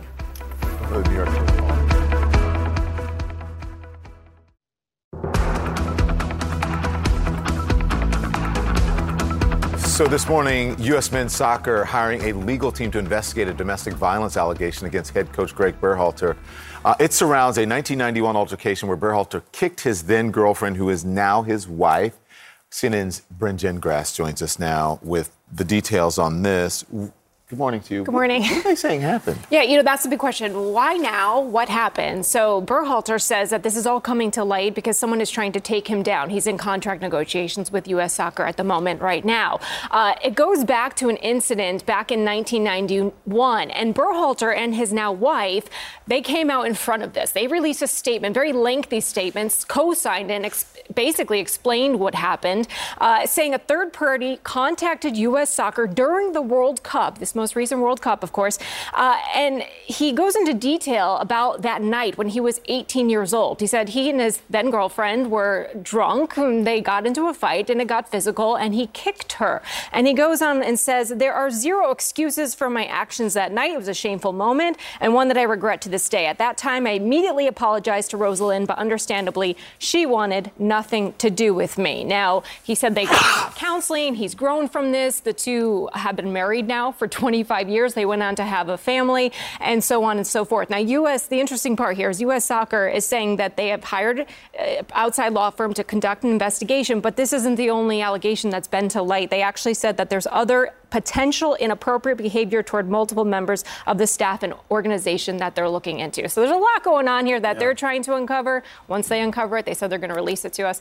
Of course, we'll get more answers then. Uh, it is interesting. They go back to 1991. Yeah. We'll see what happens. All yeah. Right. Thank you, Brendan yep. Grass. Appreciate it. Uh, Kaitlan in Washington. Yeah, a lot going on here, Don, especially here right on Capitol Hill.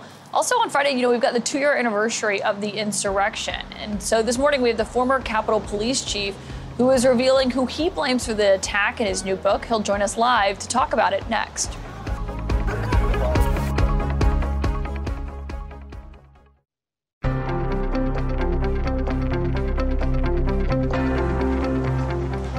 This Friday here in Washington, lawmakers, staffers, law enforcement, the White House will remember the day two years ago when the insurrectionists grew violent, breached the Capitol, attacked law enforcement, threatened lawmakers, and changed the country's history forever.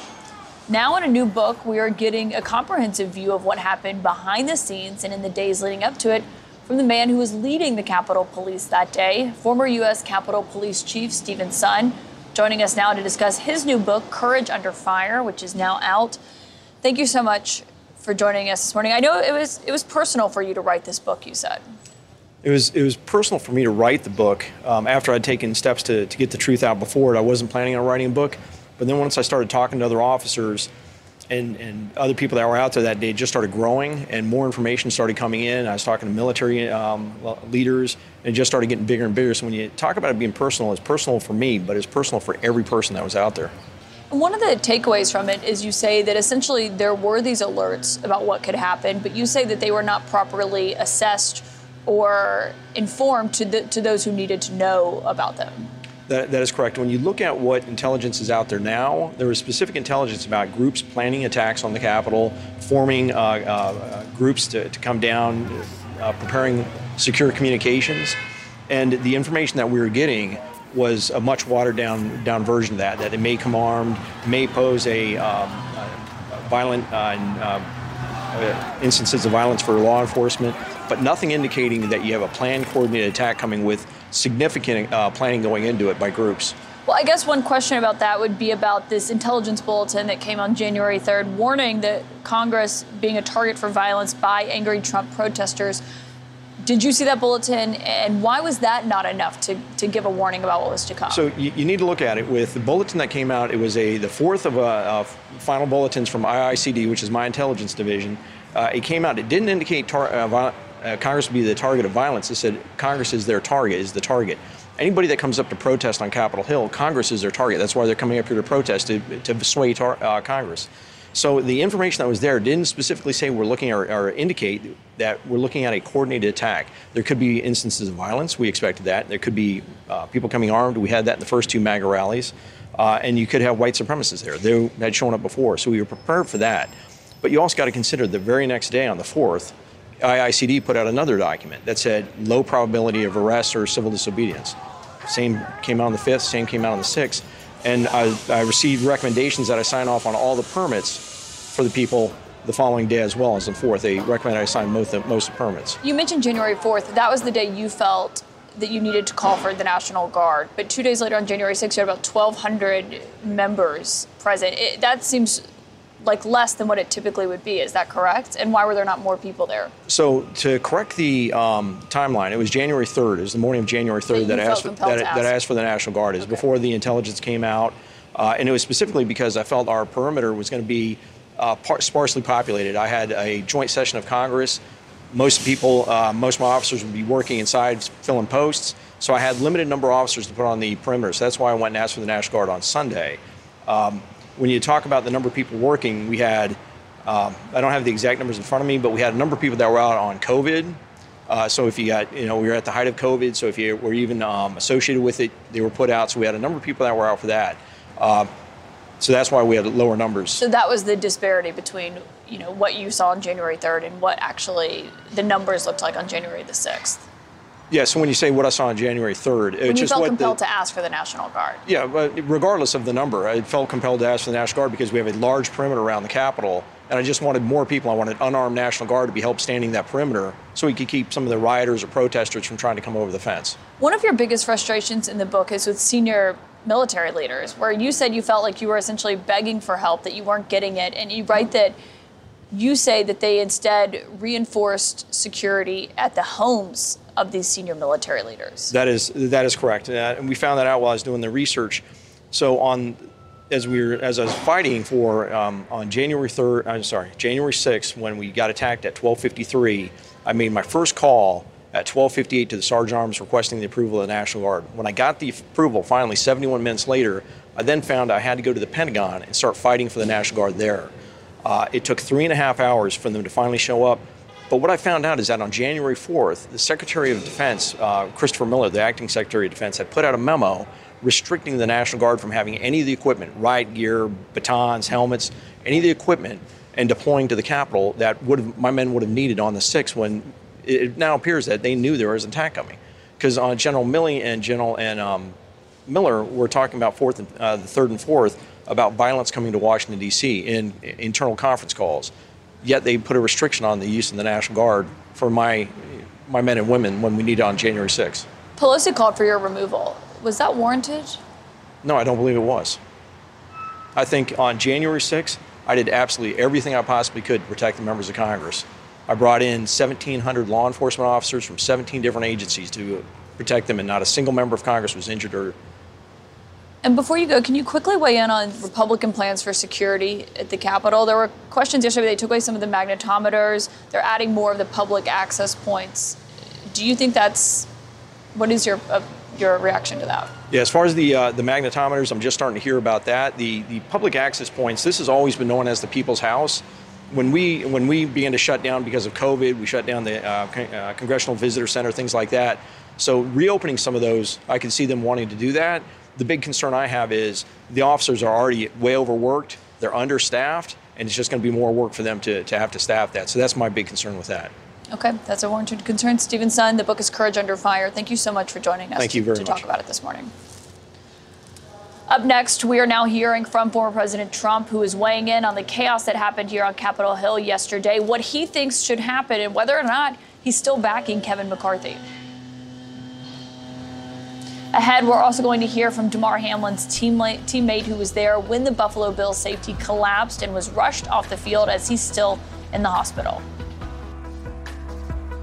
to see a brother laying down and everyone else just kind of just you know just just come on come on come on uh, get up get up More CNN this morning to come after the break.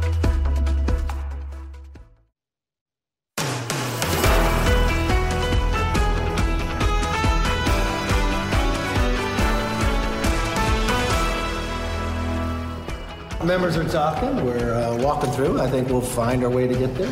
And uh, this is a healthy debate. It might not happen on the day we want it, but it's going to happen. If you want to drain the swamp, you cannot put the biggest alligator in charge of the exercise. A tale of two sides of the Republican Party. Good morning, everyone. Poppy and I, you can see here in New York. Kaitlan live on Capitol Hill for day two. Maybe there's a day three unprecedented speaker election that's happening. Yeah, we'll see how many days it goes down in Poppy. The Republican leadership drama will again be center stage in just a few hours from now, and the House is set to reconvene at noon. Kevin McCarthy thus far has failed to win enough votes to become House Speaker. How long will the GOP power struggle last? That is the questions many Republicans have. And are there any plans for a concession candidate in the works? Also, we're learning now about Damar Hamlin, what he had to that he had to be resuscitated twice after suffering a, a cardiac arrest and collapsing on the field during Monday Night Football. Our very own Wolf Blitzer spoke to Hamlin's Buffalo Bills teammate Wolf, a lifelong Bills fan, he's going to join us in just a moment. Yeah, that interview was so amazing. Also, an update on Jeremy Renner on the road to recovery after a traumatic snowplowing accident, what first responders saw when they got to the scene. Yeah, we're going to get to Kaitlan in a moment, but first I want to get back to talk about this new Republican majority in the House, marked by a party rebellion that has thus far kept Kevin McCarthy from achieving his dream of becoming the Speaker of the House. No persons having received a majority of the whole number of votes cast by surname, a speaker has not been elected. A speaker has not been elected.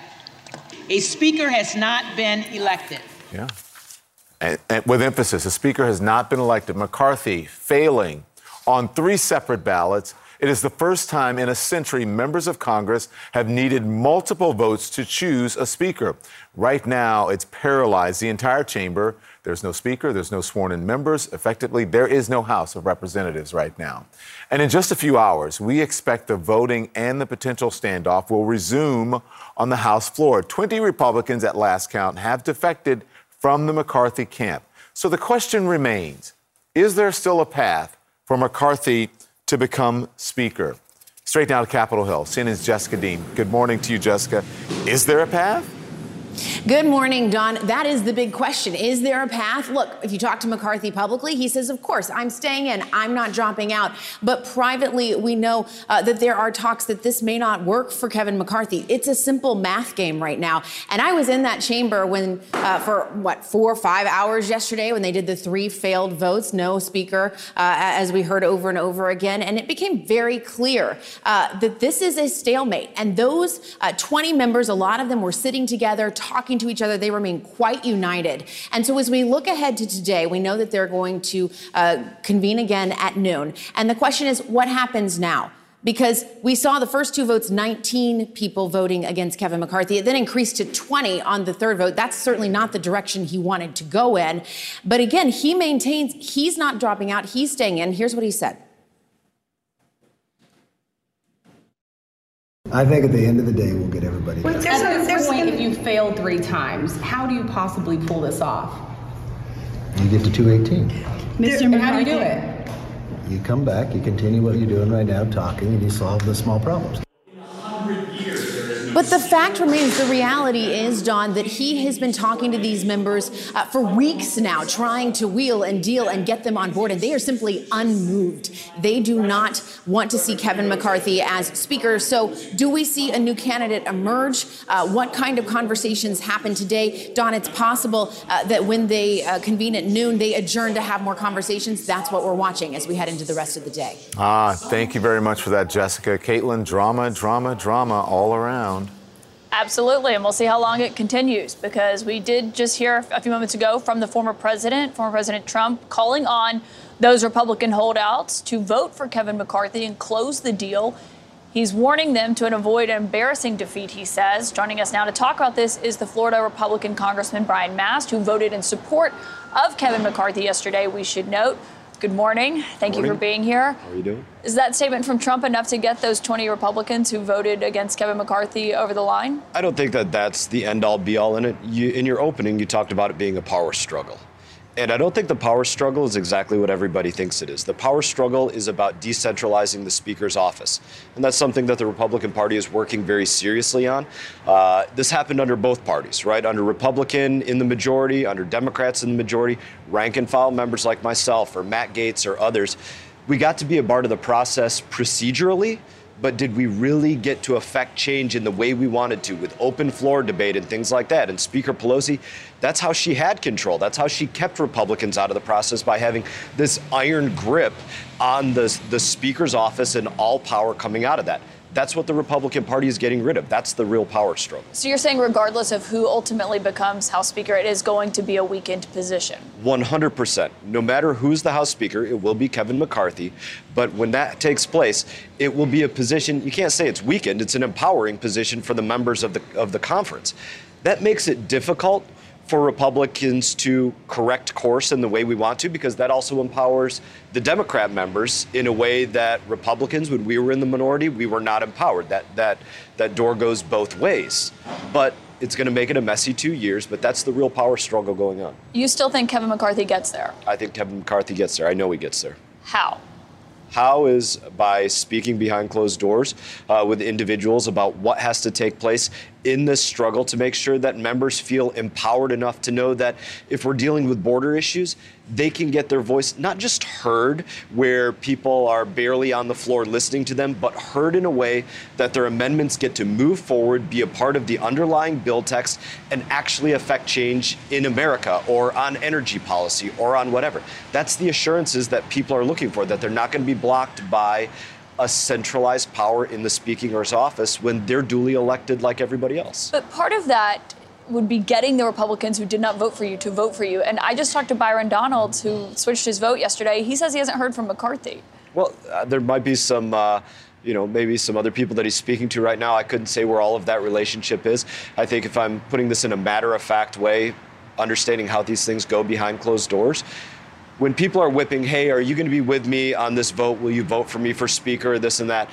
Understanding that these can go to multiple ballots. A lot of times the whip count will be, will you be with me, with me on the first ballot?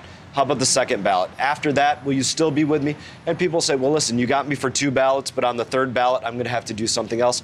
I don't know that that's what happened with Byron, but I would suspect it was something like You're still committed to voting for Kevin McCarthy. I'm committed to voting for Kevin McCarthy.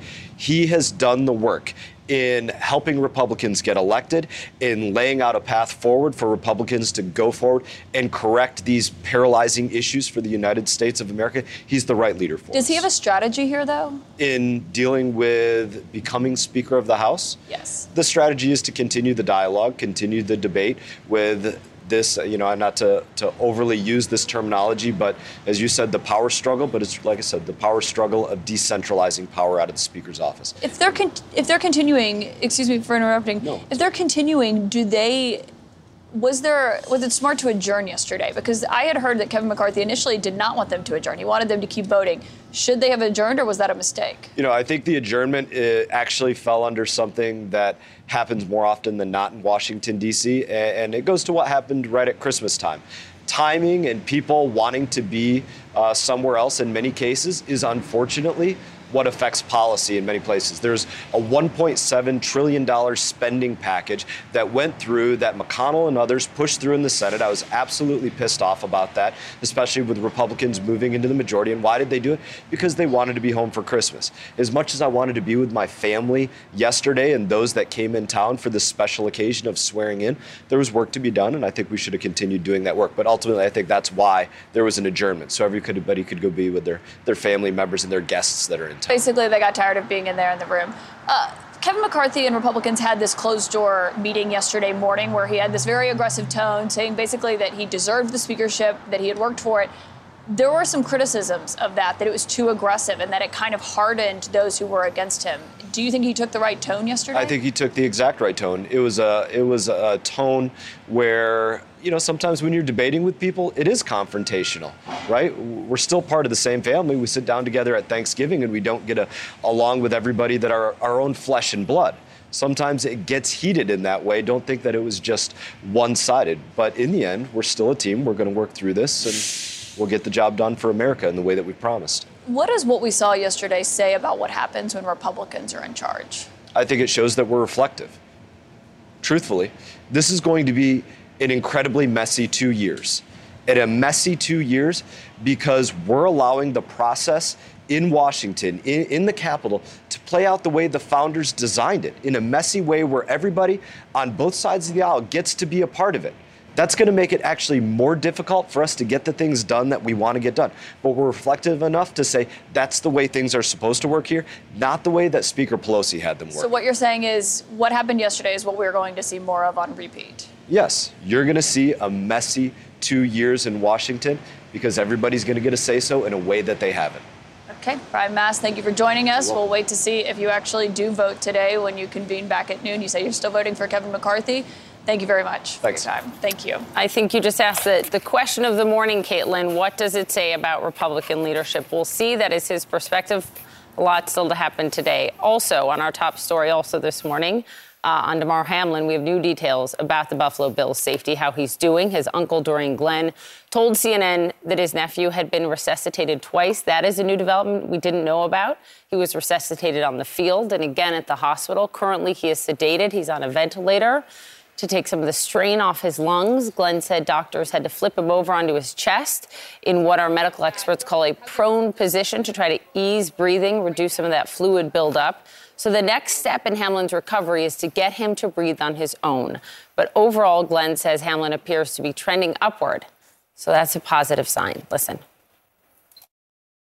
Man, we were all in tears, man, and I'm not a crier, but like I, I never crashed so hard in my life, man. Just just to know like like my nephew basically died on the field and they brought him back to life. I mean, that's just heartbreaking, and I'm just glad he's still alive and able to fight um, and trying to get better and recover. tributes pouring out so many messages of support. Teams across the league have changed their social media profile pictures to pray for Damar, with, of course, his jersey number three there. And this just into CNN this morning, a high ranking official with the Buffalo Bills organization telling CNN's Coy Wire that after uh, day and night long meetings on Tuesday, they broke down crying, sobbing because of the heaviness of the current situation.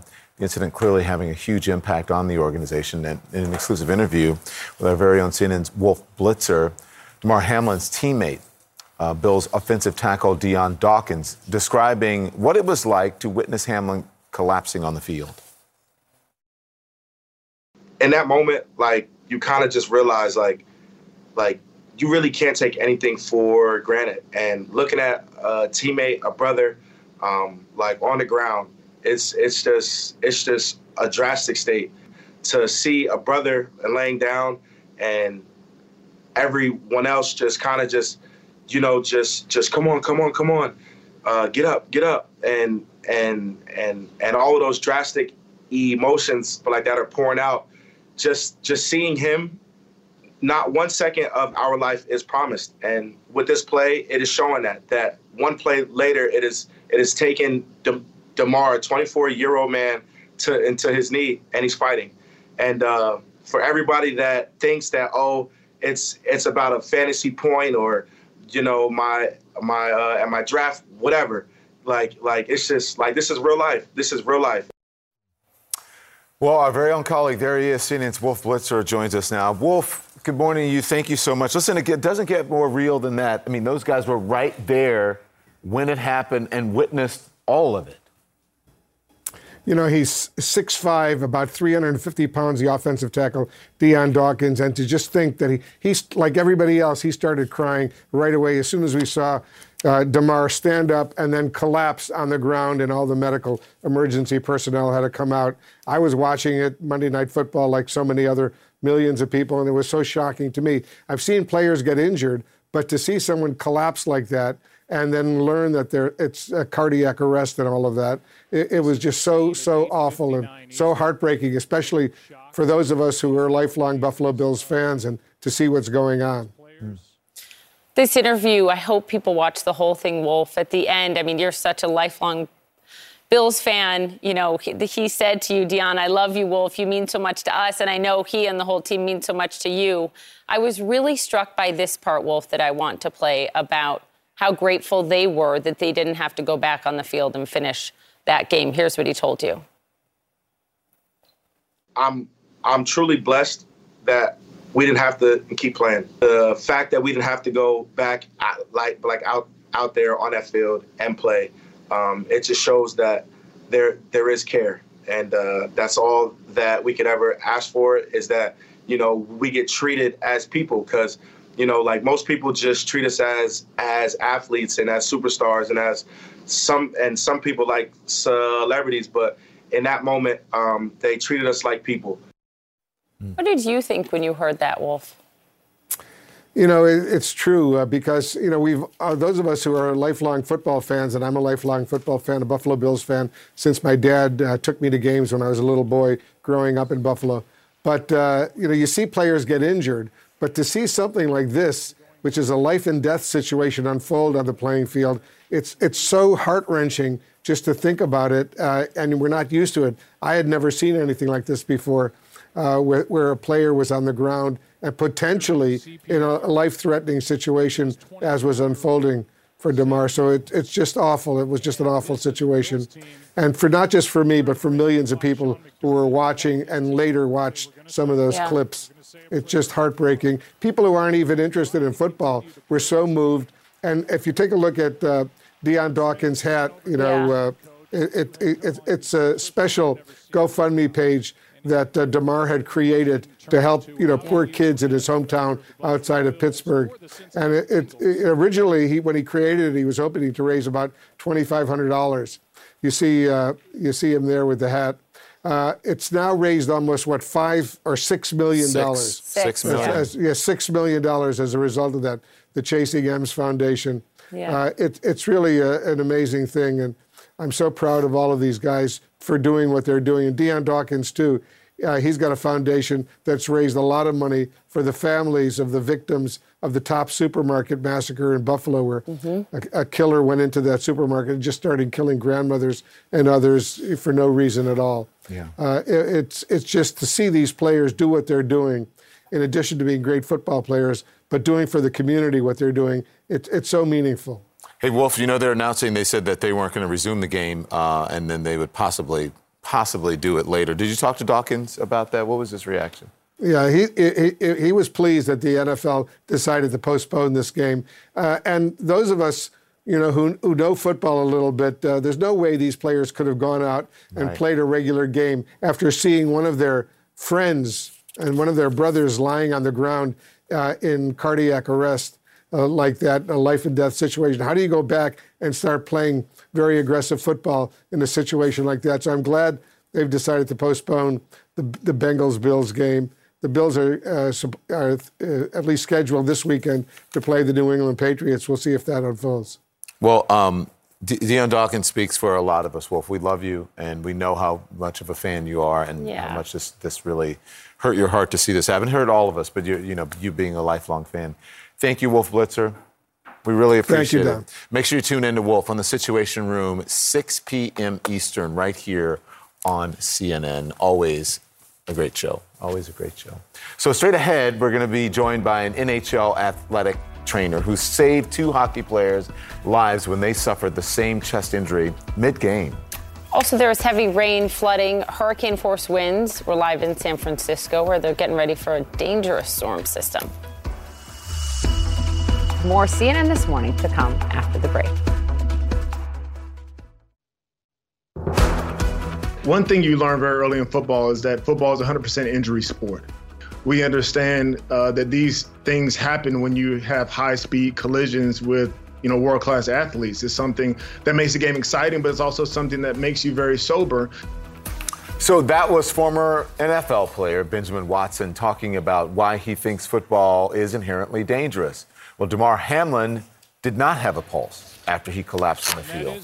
Staff used CPR and a defibrillator to revive him, and our next guest is someone who has a sense of what that medical team went through. In 1998, St. Louis Blues head athletic trainer Ray Barile ran onto the ice after star player Chris Pronger was hit square in the chest by a puck, which stopped his heart. Barile revived Pronger. In a tweet thread about Hamlin yesterday, Pronger credited Barile and the Detroit Red Wings medical staff for his survival. More than 20 years later, in 2020, Barile did it again. He revived another player, Jay Bouwmeester, who collapsed on the bench due to a cardiac episode. Bouwmeester also survived. And I just wanted to say thank you to Ray Barile and the training staffs of uh, both our team in Anaheim and the doctors and all the paramedics. So Ray Barile joins us now. Ray, good morning to you. Thank you for joining us. This is a very important um, subject um, and a very sensitive one, as a matter of fact. When you saw what happened on the field in Cincinnati uh, to Damar Hamlin, what did you think? What went through your mind? Uh, good morning, Don. Good morning, Poppy. Yeah, I, I had flashbacks. Um, I thought of uh, uh, Chris Pronger situation. I thought of Jay Bouwmeester situation immediately, and uh, uh, thought about the Buffalo Bills staff. Thought about the physicians on the field, um, Cincinnati Bengals staff, who were there to help him, and uh, yeah, definitely had some flashbacks. Can you talk about the different? I mean, first of all, you're a lifesaver, literally twice mm-hmm. over, two times over, 98 and 2020. And I know you're humble and you don't like to take credit. You say it's the whole team around you. I'm sure that's true, but it's you. But things really changed. You know, you you had to yeah. in '98 use something called a risky maneuver called a precordial thump, and then in 2020 yeah. you could use this defibrillator that Don and I have been talking about so much being so critical. Well, me- medical advances, uh, you know, as we've all seen, are just incredible. In '98, we didn't have an, a defibrillator. My understanding was there wasn't even a defibrillator in the ambulance. And when I learned CPR back in the '70s, they taught a precordial thump, which is a you take your fist and you pound it squarely on the sternum, and and that's supposed to uh, restart the heart. You do it quickly. It has to be seen, and the fact that I saw Pronger go down with this particular injury um, the commotio cordis that he was diagnosed with, it made sense because we didn't have a defibrillator. And uh, Dr. Uh, William Birnbaum was on the ice with me, and I looked at uh, Dr. B and I said, you're, you're doing compressions, and I'm starting breaths. We started to cut off his jersey and his shoulder pads, gave him a, a good uh, hit on the chest. And thankfully for us, Chris Pronger uh, converted on the ice. And uh, we were very, very fortunate in that situation. So everyone's wondering what Damar Hamlin is like. What what's next for him? And, and, you can judge, I guess, by other people's recovery. What were their recoveries like? I, I can't I can't speak to to uh, Damar's you know uh, situation personally. I, am not. I don't have that information. I can tell you with with Chris Pronger, we we he ran through a bunch of cardiology tests with. Uh, our uh, cardiologists at Washington University School of Medicine and Washington University Orthopedics. Uh, our team physicians cleared him. He returned to play, um, finished a 12 year career, Hall of Fame, and won a Stanley Cup.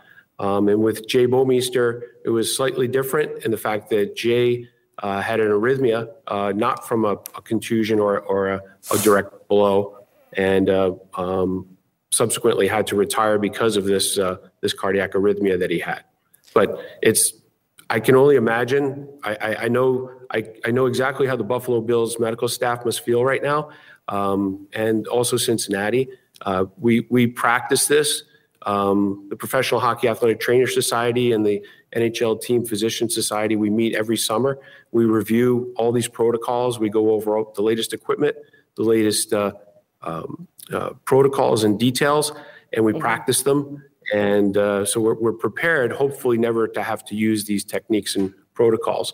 Um, and I'm sure the Bills staff and the Bengals staff feel the same way as I did after both of those incidents, where you're replaying it in your head, trying to figure out what you could have done differently. Uh, and again, in my situation, we we had two uh, excellent outcomes, um, and that, that's what I'm most proud of. So, professional sports has folks like you there are not a, not a lot of folks like you, but they hope to have folks like you, right? They have all these teams and they have all this prep and they have these defibrillators and they have ambulances on standby, but kids' teams don't. And that's what we've been talking a lot about. Um, Dr. Lena Wen, who's a doctor, also a mother, contributor here at CNN, has this piece in the Washington Post this morning, and she says this highlights the need to make defibrillators or AEDs readily accessible in all sports facilities, especially youth sports facilities. Do you think she's right? Oh, totally concur with that. Uh, so, being a youth hockey parent, um, yeah. my two sons played, and um, uh, I for a couple of things I would do whenever I got to the rink is I was always always look for the exit, wanted to know where to go in case there was a fire, uh-huh. and also look for the defibrillator that was located. And fortunately, because of my job, I'm able to have defibrillators and would carry one with me if I knew I was going to a facility that didn't have one. This was after 98. Um, and so, yes, I concur with that statement. I think if you're a youth hockey or a youth uh, parent um, and your son or daughter plays sports, you need to locate the defibrillator wherever they're practicing playing. Um, and it's not just games, it's also a practice that these incidents can happen. And you need to make Right. sure that that facility has that. If they don't, you need to push to make sure that they do. Gosh, I that's think- good advice. I never thought to Yeah. think about that or ask about that. I called my doctor and that yesterday. After Did this- you? To Yeah, get I one at said- home? I said if I, I asked him if I should have one, and he And what'd he didn't think it was necessary. He said, "But I can get you one. They're on the market. You have to know how to use it. But um, you know, if you have an elderly person in the home, it may be different, or someone who has heart issues. But listen, uh, getting back to what Poppy just said and Dr. Lena Wen, I just want to encourage everyone to read Dr. Lena Wen's. Um, uh, Op-ed. op-ed in the Washington Post, and it's called. It says Damar Hamlin's cardiac arrest is a wake-up call to youth sports. Yep. And I'm sure you can agree with that, sir. As a hockey dad, Mr. as you said. Thank you for joining us. Best of luck to you. Thank you, Ray. Thank you, Ray. Thank you. Thank you. All right, so so an update since the show yesterday. We've heard from actor Jeremy Renner. Uh, he is opening up about the snowplow accident that landed him in intensive care. And also back here on Capitol Hill, what we can expect today on day two of the speakership vote. Dana Bash is going to join us. This is CNN's special live coverage.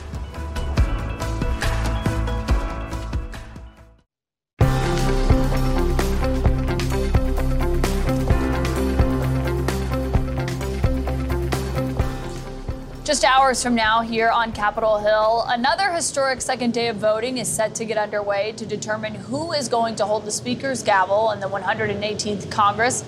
A major question that nobody knows the answer to. After Kevin McCarthy fail, failed three times to secure the votes yesterday amid a revolt in his party that has angered many and also exposed deep divisions in the Republican ranks. 19 Republicans decided to blow up the speaker's race, and so we can't pursue our agenda that our, our voters support. Um, but I'm hoping to see more conversations, and, and hopefully things will change. CNN's chief political correspondent and co-anchor of State of the Union, Dana Bash, is joining us now to talk about the pure chaos. I mean, this it, it's hard to really overstate what's happening, but this has not happened in a century to where all of these effects and the ramifications of not having a speaker are now on full display. It- It's really true. And, you know, even though going into yesterday, we all were told over and over again there was no plan B, I kind of, in the back of my mind, was wondering, well, maybe there is some plan for when, not if, for when Kevin McCarthy lost. And there really wasn't. His plan is just to stick it out. And that is what has been really fascinating in talking to so many uh, members of Congress, particularly those who are in the only Kevin camp.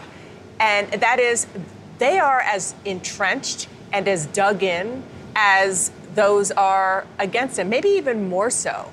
And the determination is yes for McCarthy, but it seems to me in talking to these members, it's more against the chaos caucus. It's more against those those now 20 rebels uh, to say enough is enough.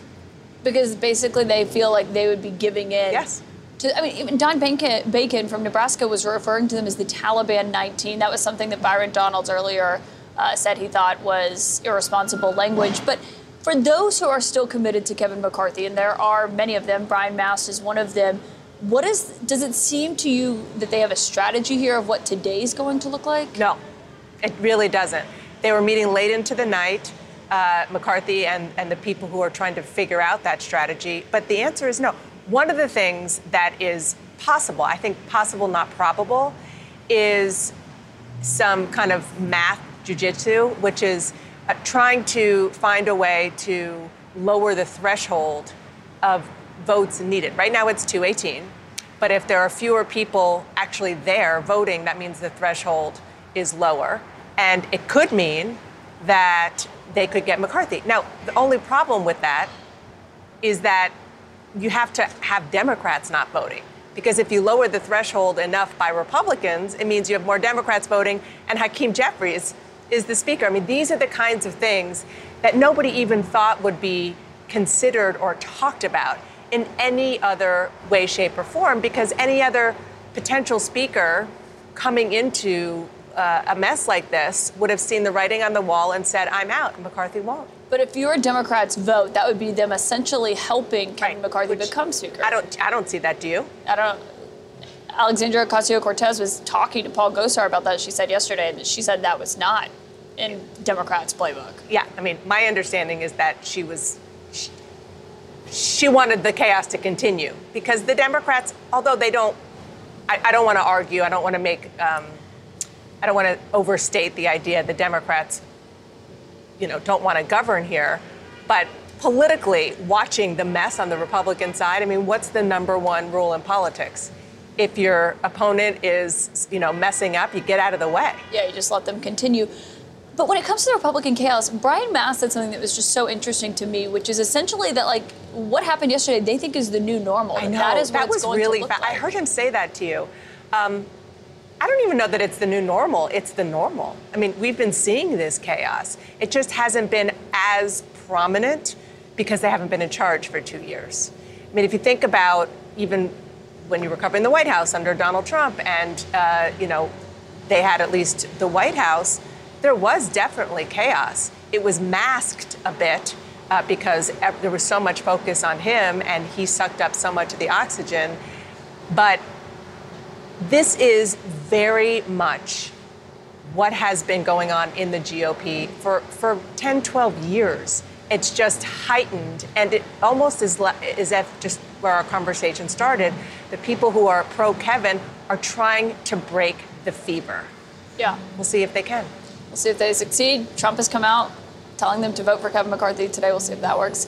I know you'll be covering this all day, Dana. Yes, so with thank you, I'm sure. Yes, of course. Another long day here on Capitol Hill. I'll be back later for special coverage on today's voting. Don Poppy, I know you just, it's hard to predict what's going to happen.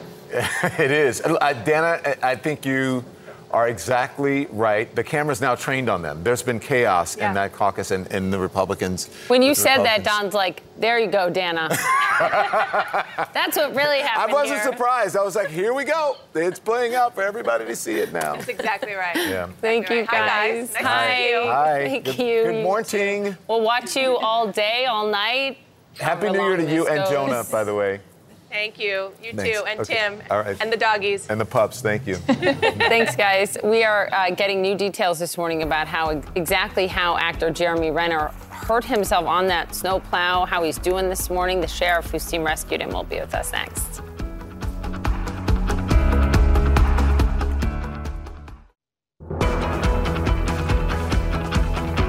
So this morning, actor Jeremy Renner is speaking out after his snowplow accident. He shared this picture on Instagram, thanking fans for their kind words. Well, Renner suffered blunt chest trauma and orthopedic injuries and underwent two surgeries. The sheriff's office says that the actor was helping a family member who was stuck in deep snow near his home in Reno, Nevada, when his own snowplow, which weighs more than 14,000 pounds, ran over him. A Washoe County, Nevada Sheriff Darin Balaam joins us now. His deputies were the ones who responded to the emergency, and we're so glad that he's here and he's glad that you were there as well. Good morning to us. Can you walk us through this accident scene when you and your team arrived? What was happening? Uh, so uh, approximately about 8:55, uh, we got a received a call of a 911 of a snowplow uh, versus pedestrian. Uh, for us, we had just gotten that major storm on the west coast, so there was about three feet of snow, and our highway going up was closed.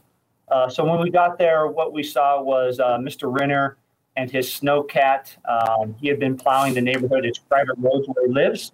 Uh, he had gotten out after he had unstuck one of his family members, and the truck uh, was speaking to him. He noticed that the PistenBully is what we call it as a snowplow started to move.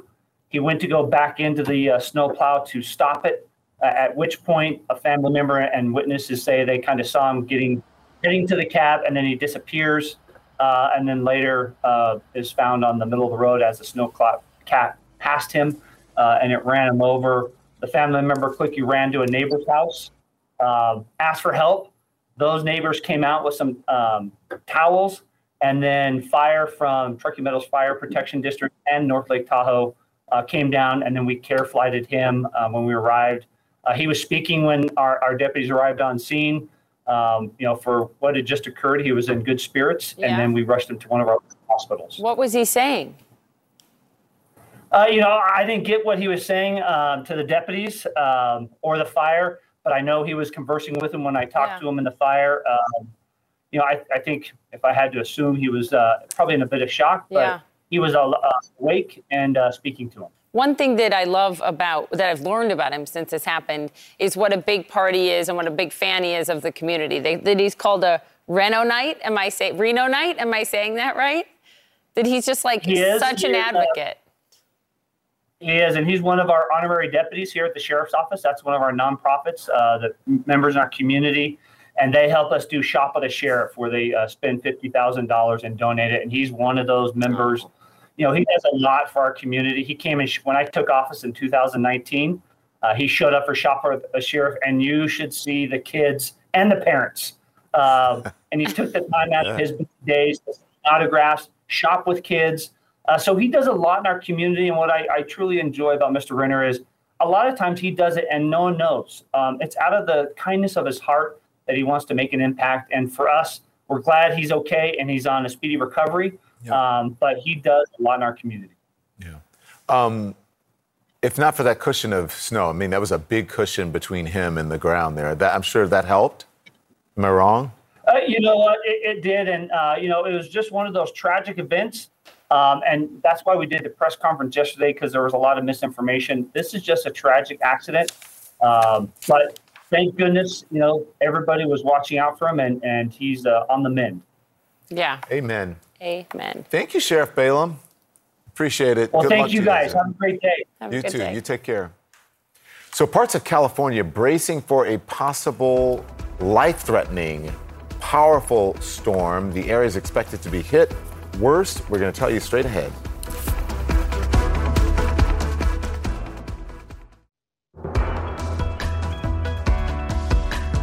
So we've been telling you about the severe weather across the South all morning. A tornado watch has just been issued for Florida, Georgia, South Carolina. Yeah, as storms move across the southeast, there therefore, over 4 million people under the watch. We'll stay on top of that. This is parts of California also bracing for the onslaught of another powerful storm over the next few days. Flood watch is in effect for at least 15 million people, even after catastrophic flooding in the past week.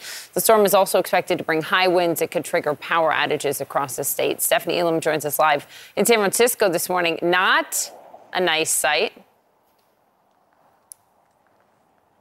I mean, it depends on how you look at it, right? When you look at the drought that we've been in, Poppy. But you're, it's, it's definitely colorful right now because of the fact that on New Year's Eve, there were massive storms that really terrorized this area as far as flooding, as far as roads being washed out. And now we've got this bomb cyclone off the coast over the Pacific Ocean that is streamlining all this moisture in here. You can see it's already raining. It started about 4 a.m. local here today. So because of the amount of moisture that's going to come in here, we are seeing people putting up sandbags again, uh, blocking off their garages, people trying to make sure that roads are passable. We've seen other parts of the state where they're opening up uh, some places for people to come and take shelter. They were telling them to evacuate early, all because the amount of water that we're going to get here, guys. Did you, you mentioned the drought, Stephanie. I mean, how are people reacting because you need the rain? Yeah. Yeah, we, we definitely need the rain. We're in like a 1,200 year historic drought. That's how bad this has been. And we need the water. And so some of the smaller reservoirs are filling up with all this precipitation. But just to put this into perspective, last year we saw a very wet beginning to the rainy season. And we were like, yes, we're so excited. And then it was followed up by the driest beginning of a year ever on record for the first three months of the year. So where we saw these record numbers in January, by April, we were at record lows. So we needed to stay cold and we need the precipitation to come not so much at one time, but here we go for this storm. Speaking of perspective, the last time I spoke to you, you were in the Bahamas. At Atlantis on New Year's. Sorry, I didn't mean to laugh. Quite the different look. Quite the different look. My nails are still very excited though. My nails I think, are still yeah, excited. they are. Look at you. All right, Steph. Thank you, Steph. All right, be well. Take care. So uh, let's talk about De- uh, Damar Hamlin because you know the terrifying collapse on the football field, touched a nerve really all of us, and there's been a tremendous response to the online GoFundMe campaign that Hamlin launched in 2020 to provide toys for children in need in Pennsylvania, in the community there where he grew up. As of this morning, it has crossed the $6 million mark. There have been more than 200,000 donations to the site. Is it only expecting like $2,500, $2,800, dollars Mhm. which was the goal. Well, the fundraising team says that the donations will support Hamlin's Foundation, which holds toy drives, back to school drives, kids camps, and much more. You know what? I keep thinking, wait until he wakes up, because he's going to wake up to that news. Yeah, and yes, and right, something positive. We, we are rooting for him. Our thoughts uh, and our prayers are with him All and his them. family. All of them. Um, and especially mom. Mom, we're thinking Nina, about yeah. you. Yeah. We're thinking about you. Okay, well, we will see you here with Kaitlan tomorrow morning. CNN News. Maybe, we don't know. Well, she'll be on the show. She might just be in D.C. That's what I- okay. If there's no speaker. oh, she's in D.C. again, I've just been told. Okay, we'll see ya. Bye. Bye. That's it for this episode of CNN This Morning. You can check out our lineup of podcasts and showcast at cnn.com slash audio or in your favorite podcast app. Thanks for listening. Quality sleep is essential, and that's why the Sleep Number Smart Bed is designed for your ever evolving sleep needs. So you can choose what's right for you whenever you like. Need a bed that's firmer or softer on either side? Helps you sleep at a comfortable temperature, quiets their snores. Sleep Number does that. Sleep better together. JD Power ranks Sleep Number number 1 in customer satisfaction with mattresses purchased in-store. And now, save 50% on Sleep Number limited edition smart beds for a limited time. For JD Power 2023 award information, visit jdpower.com/awards. Only at Sleep Number stores or sleepnumber.com. Now streaming exclusively on Max, a new CNN flash doc about the album that has Nashville talking. Call Me Country. Beyonce and Nashville's Renaissance. Watch it at max.com slash call me country. Max subscription required.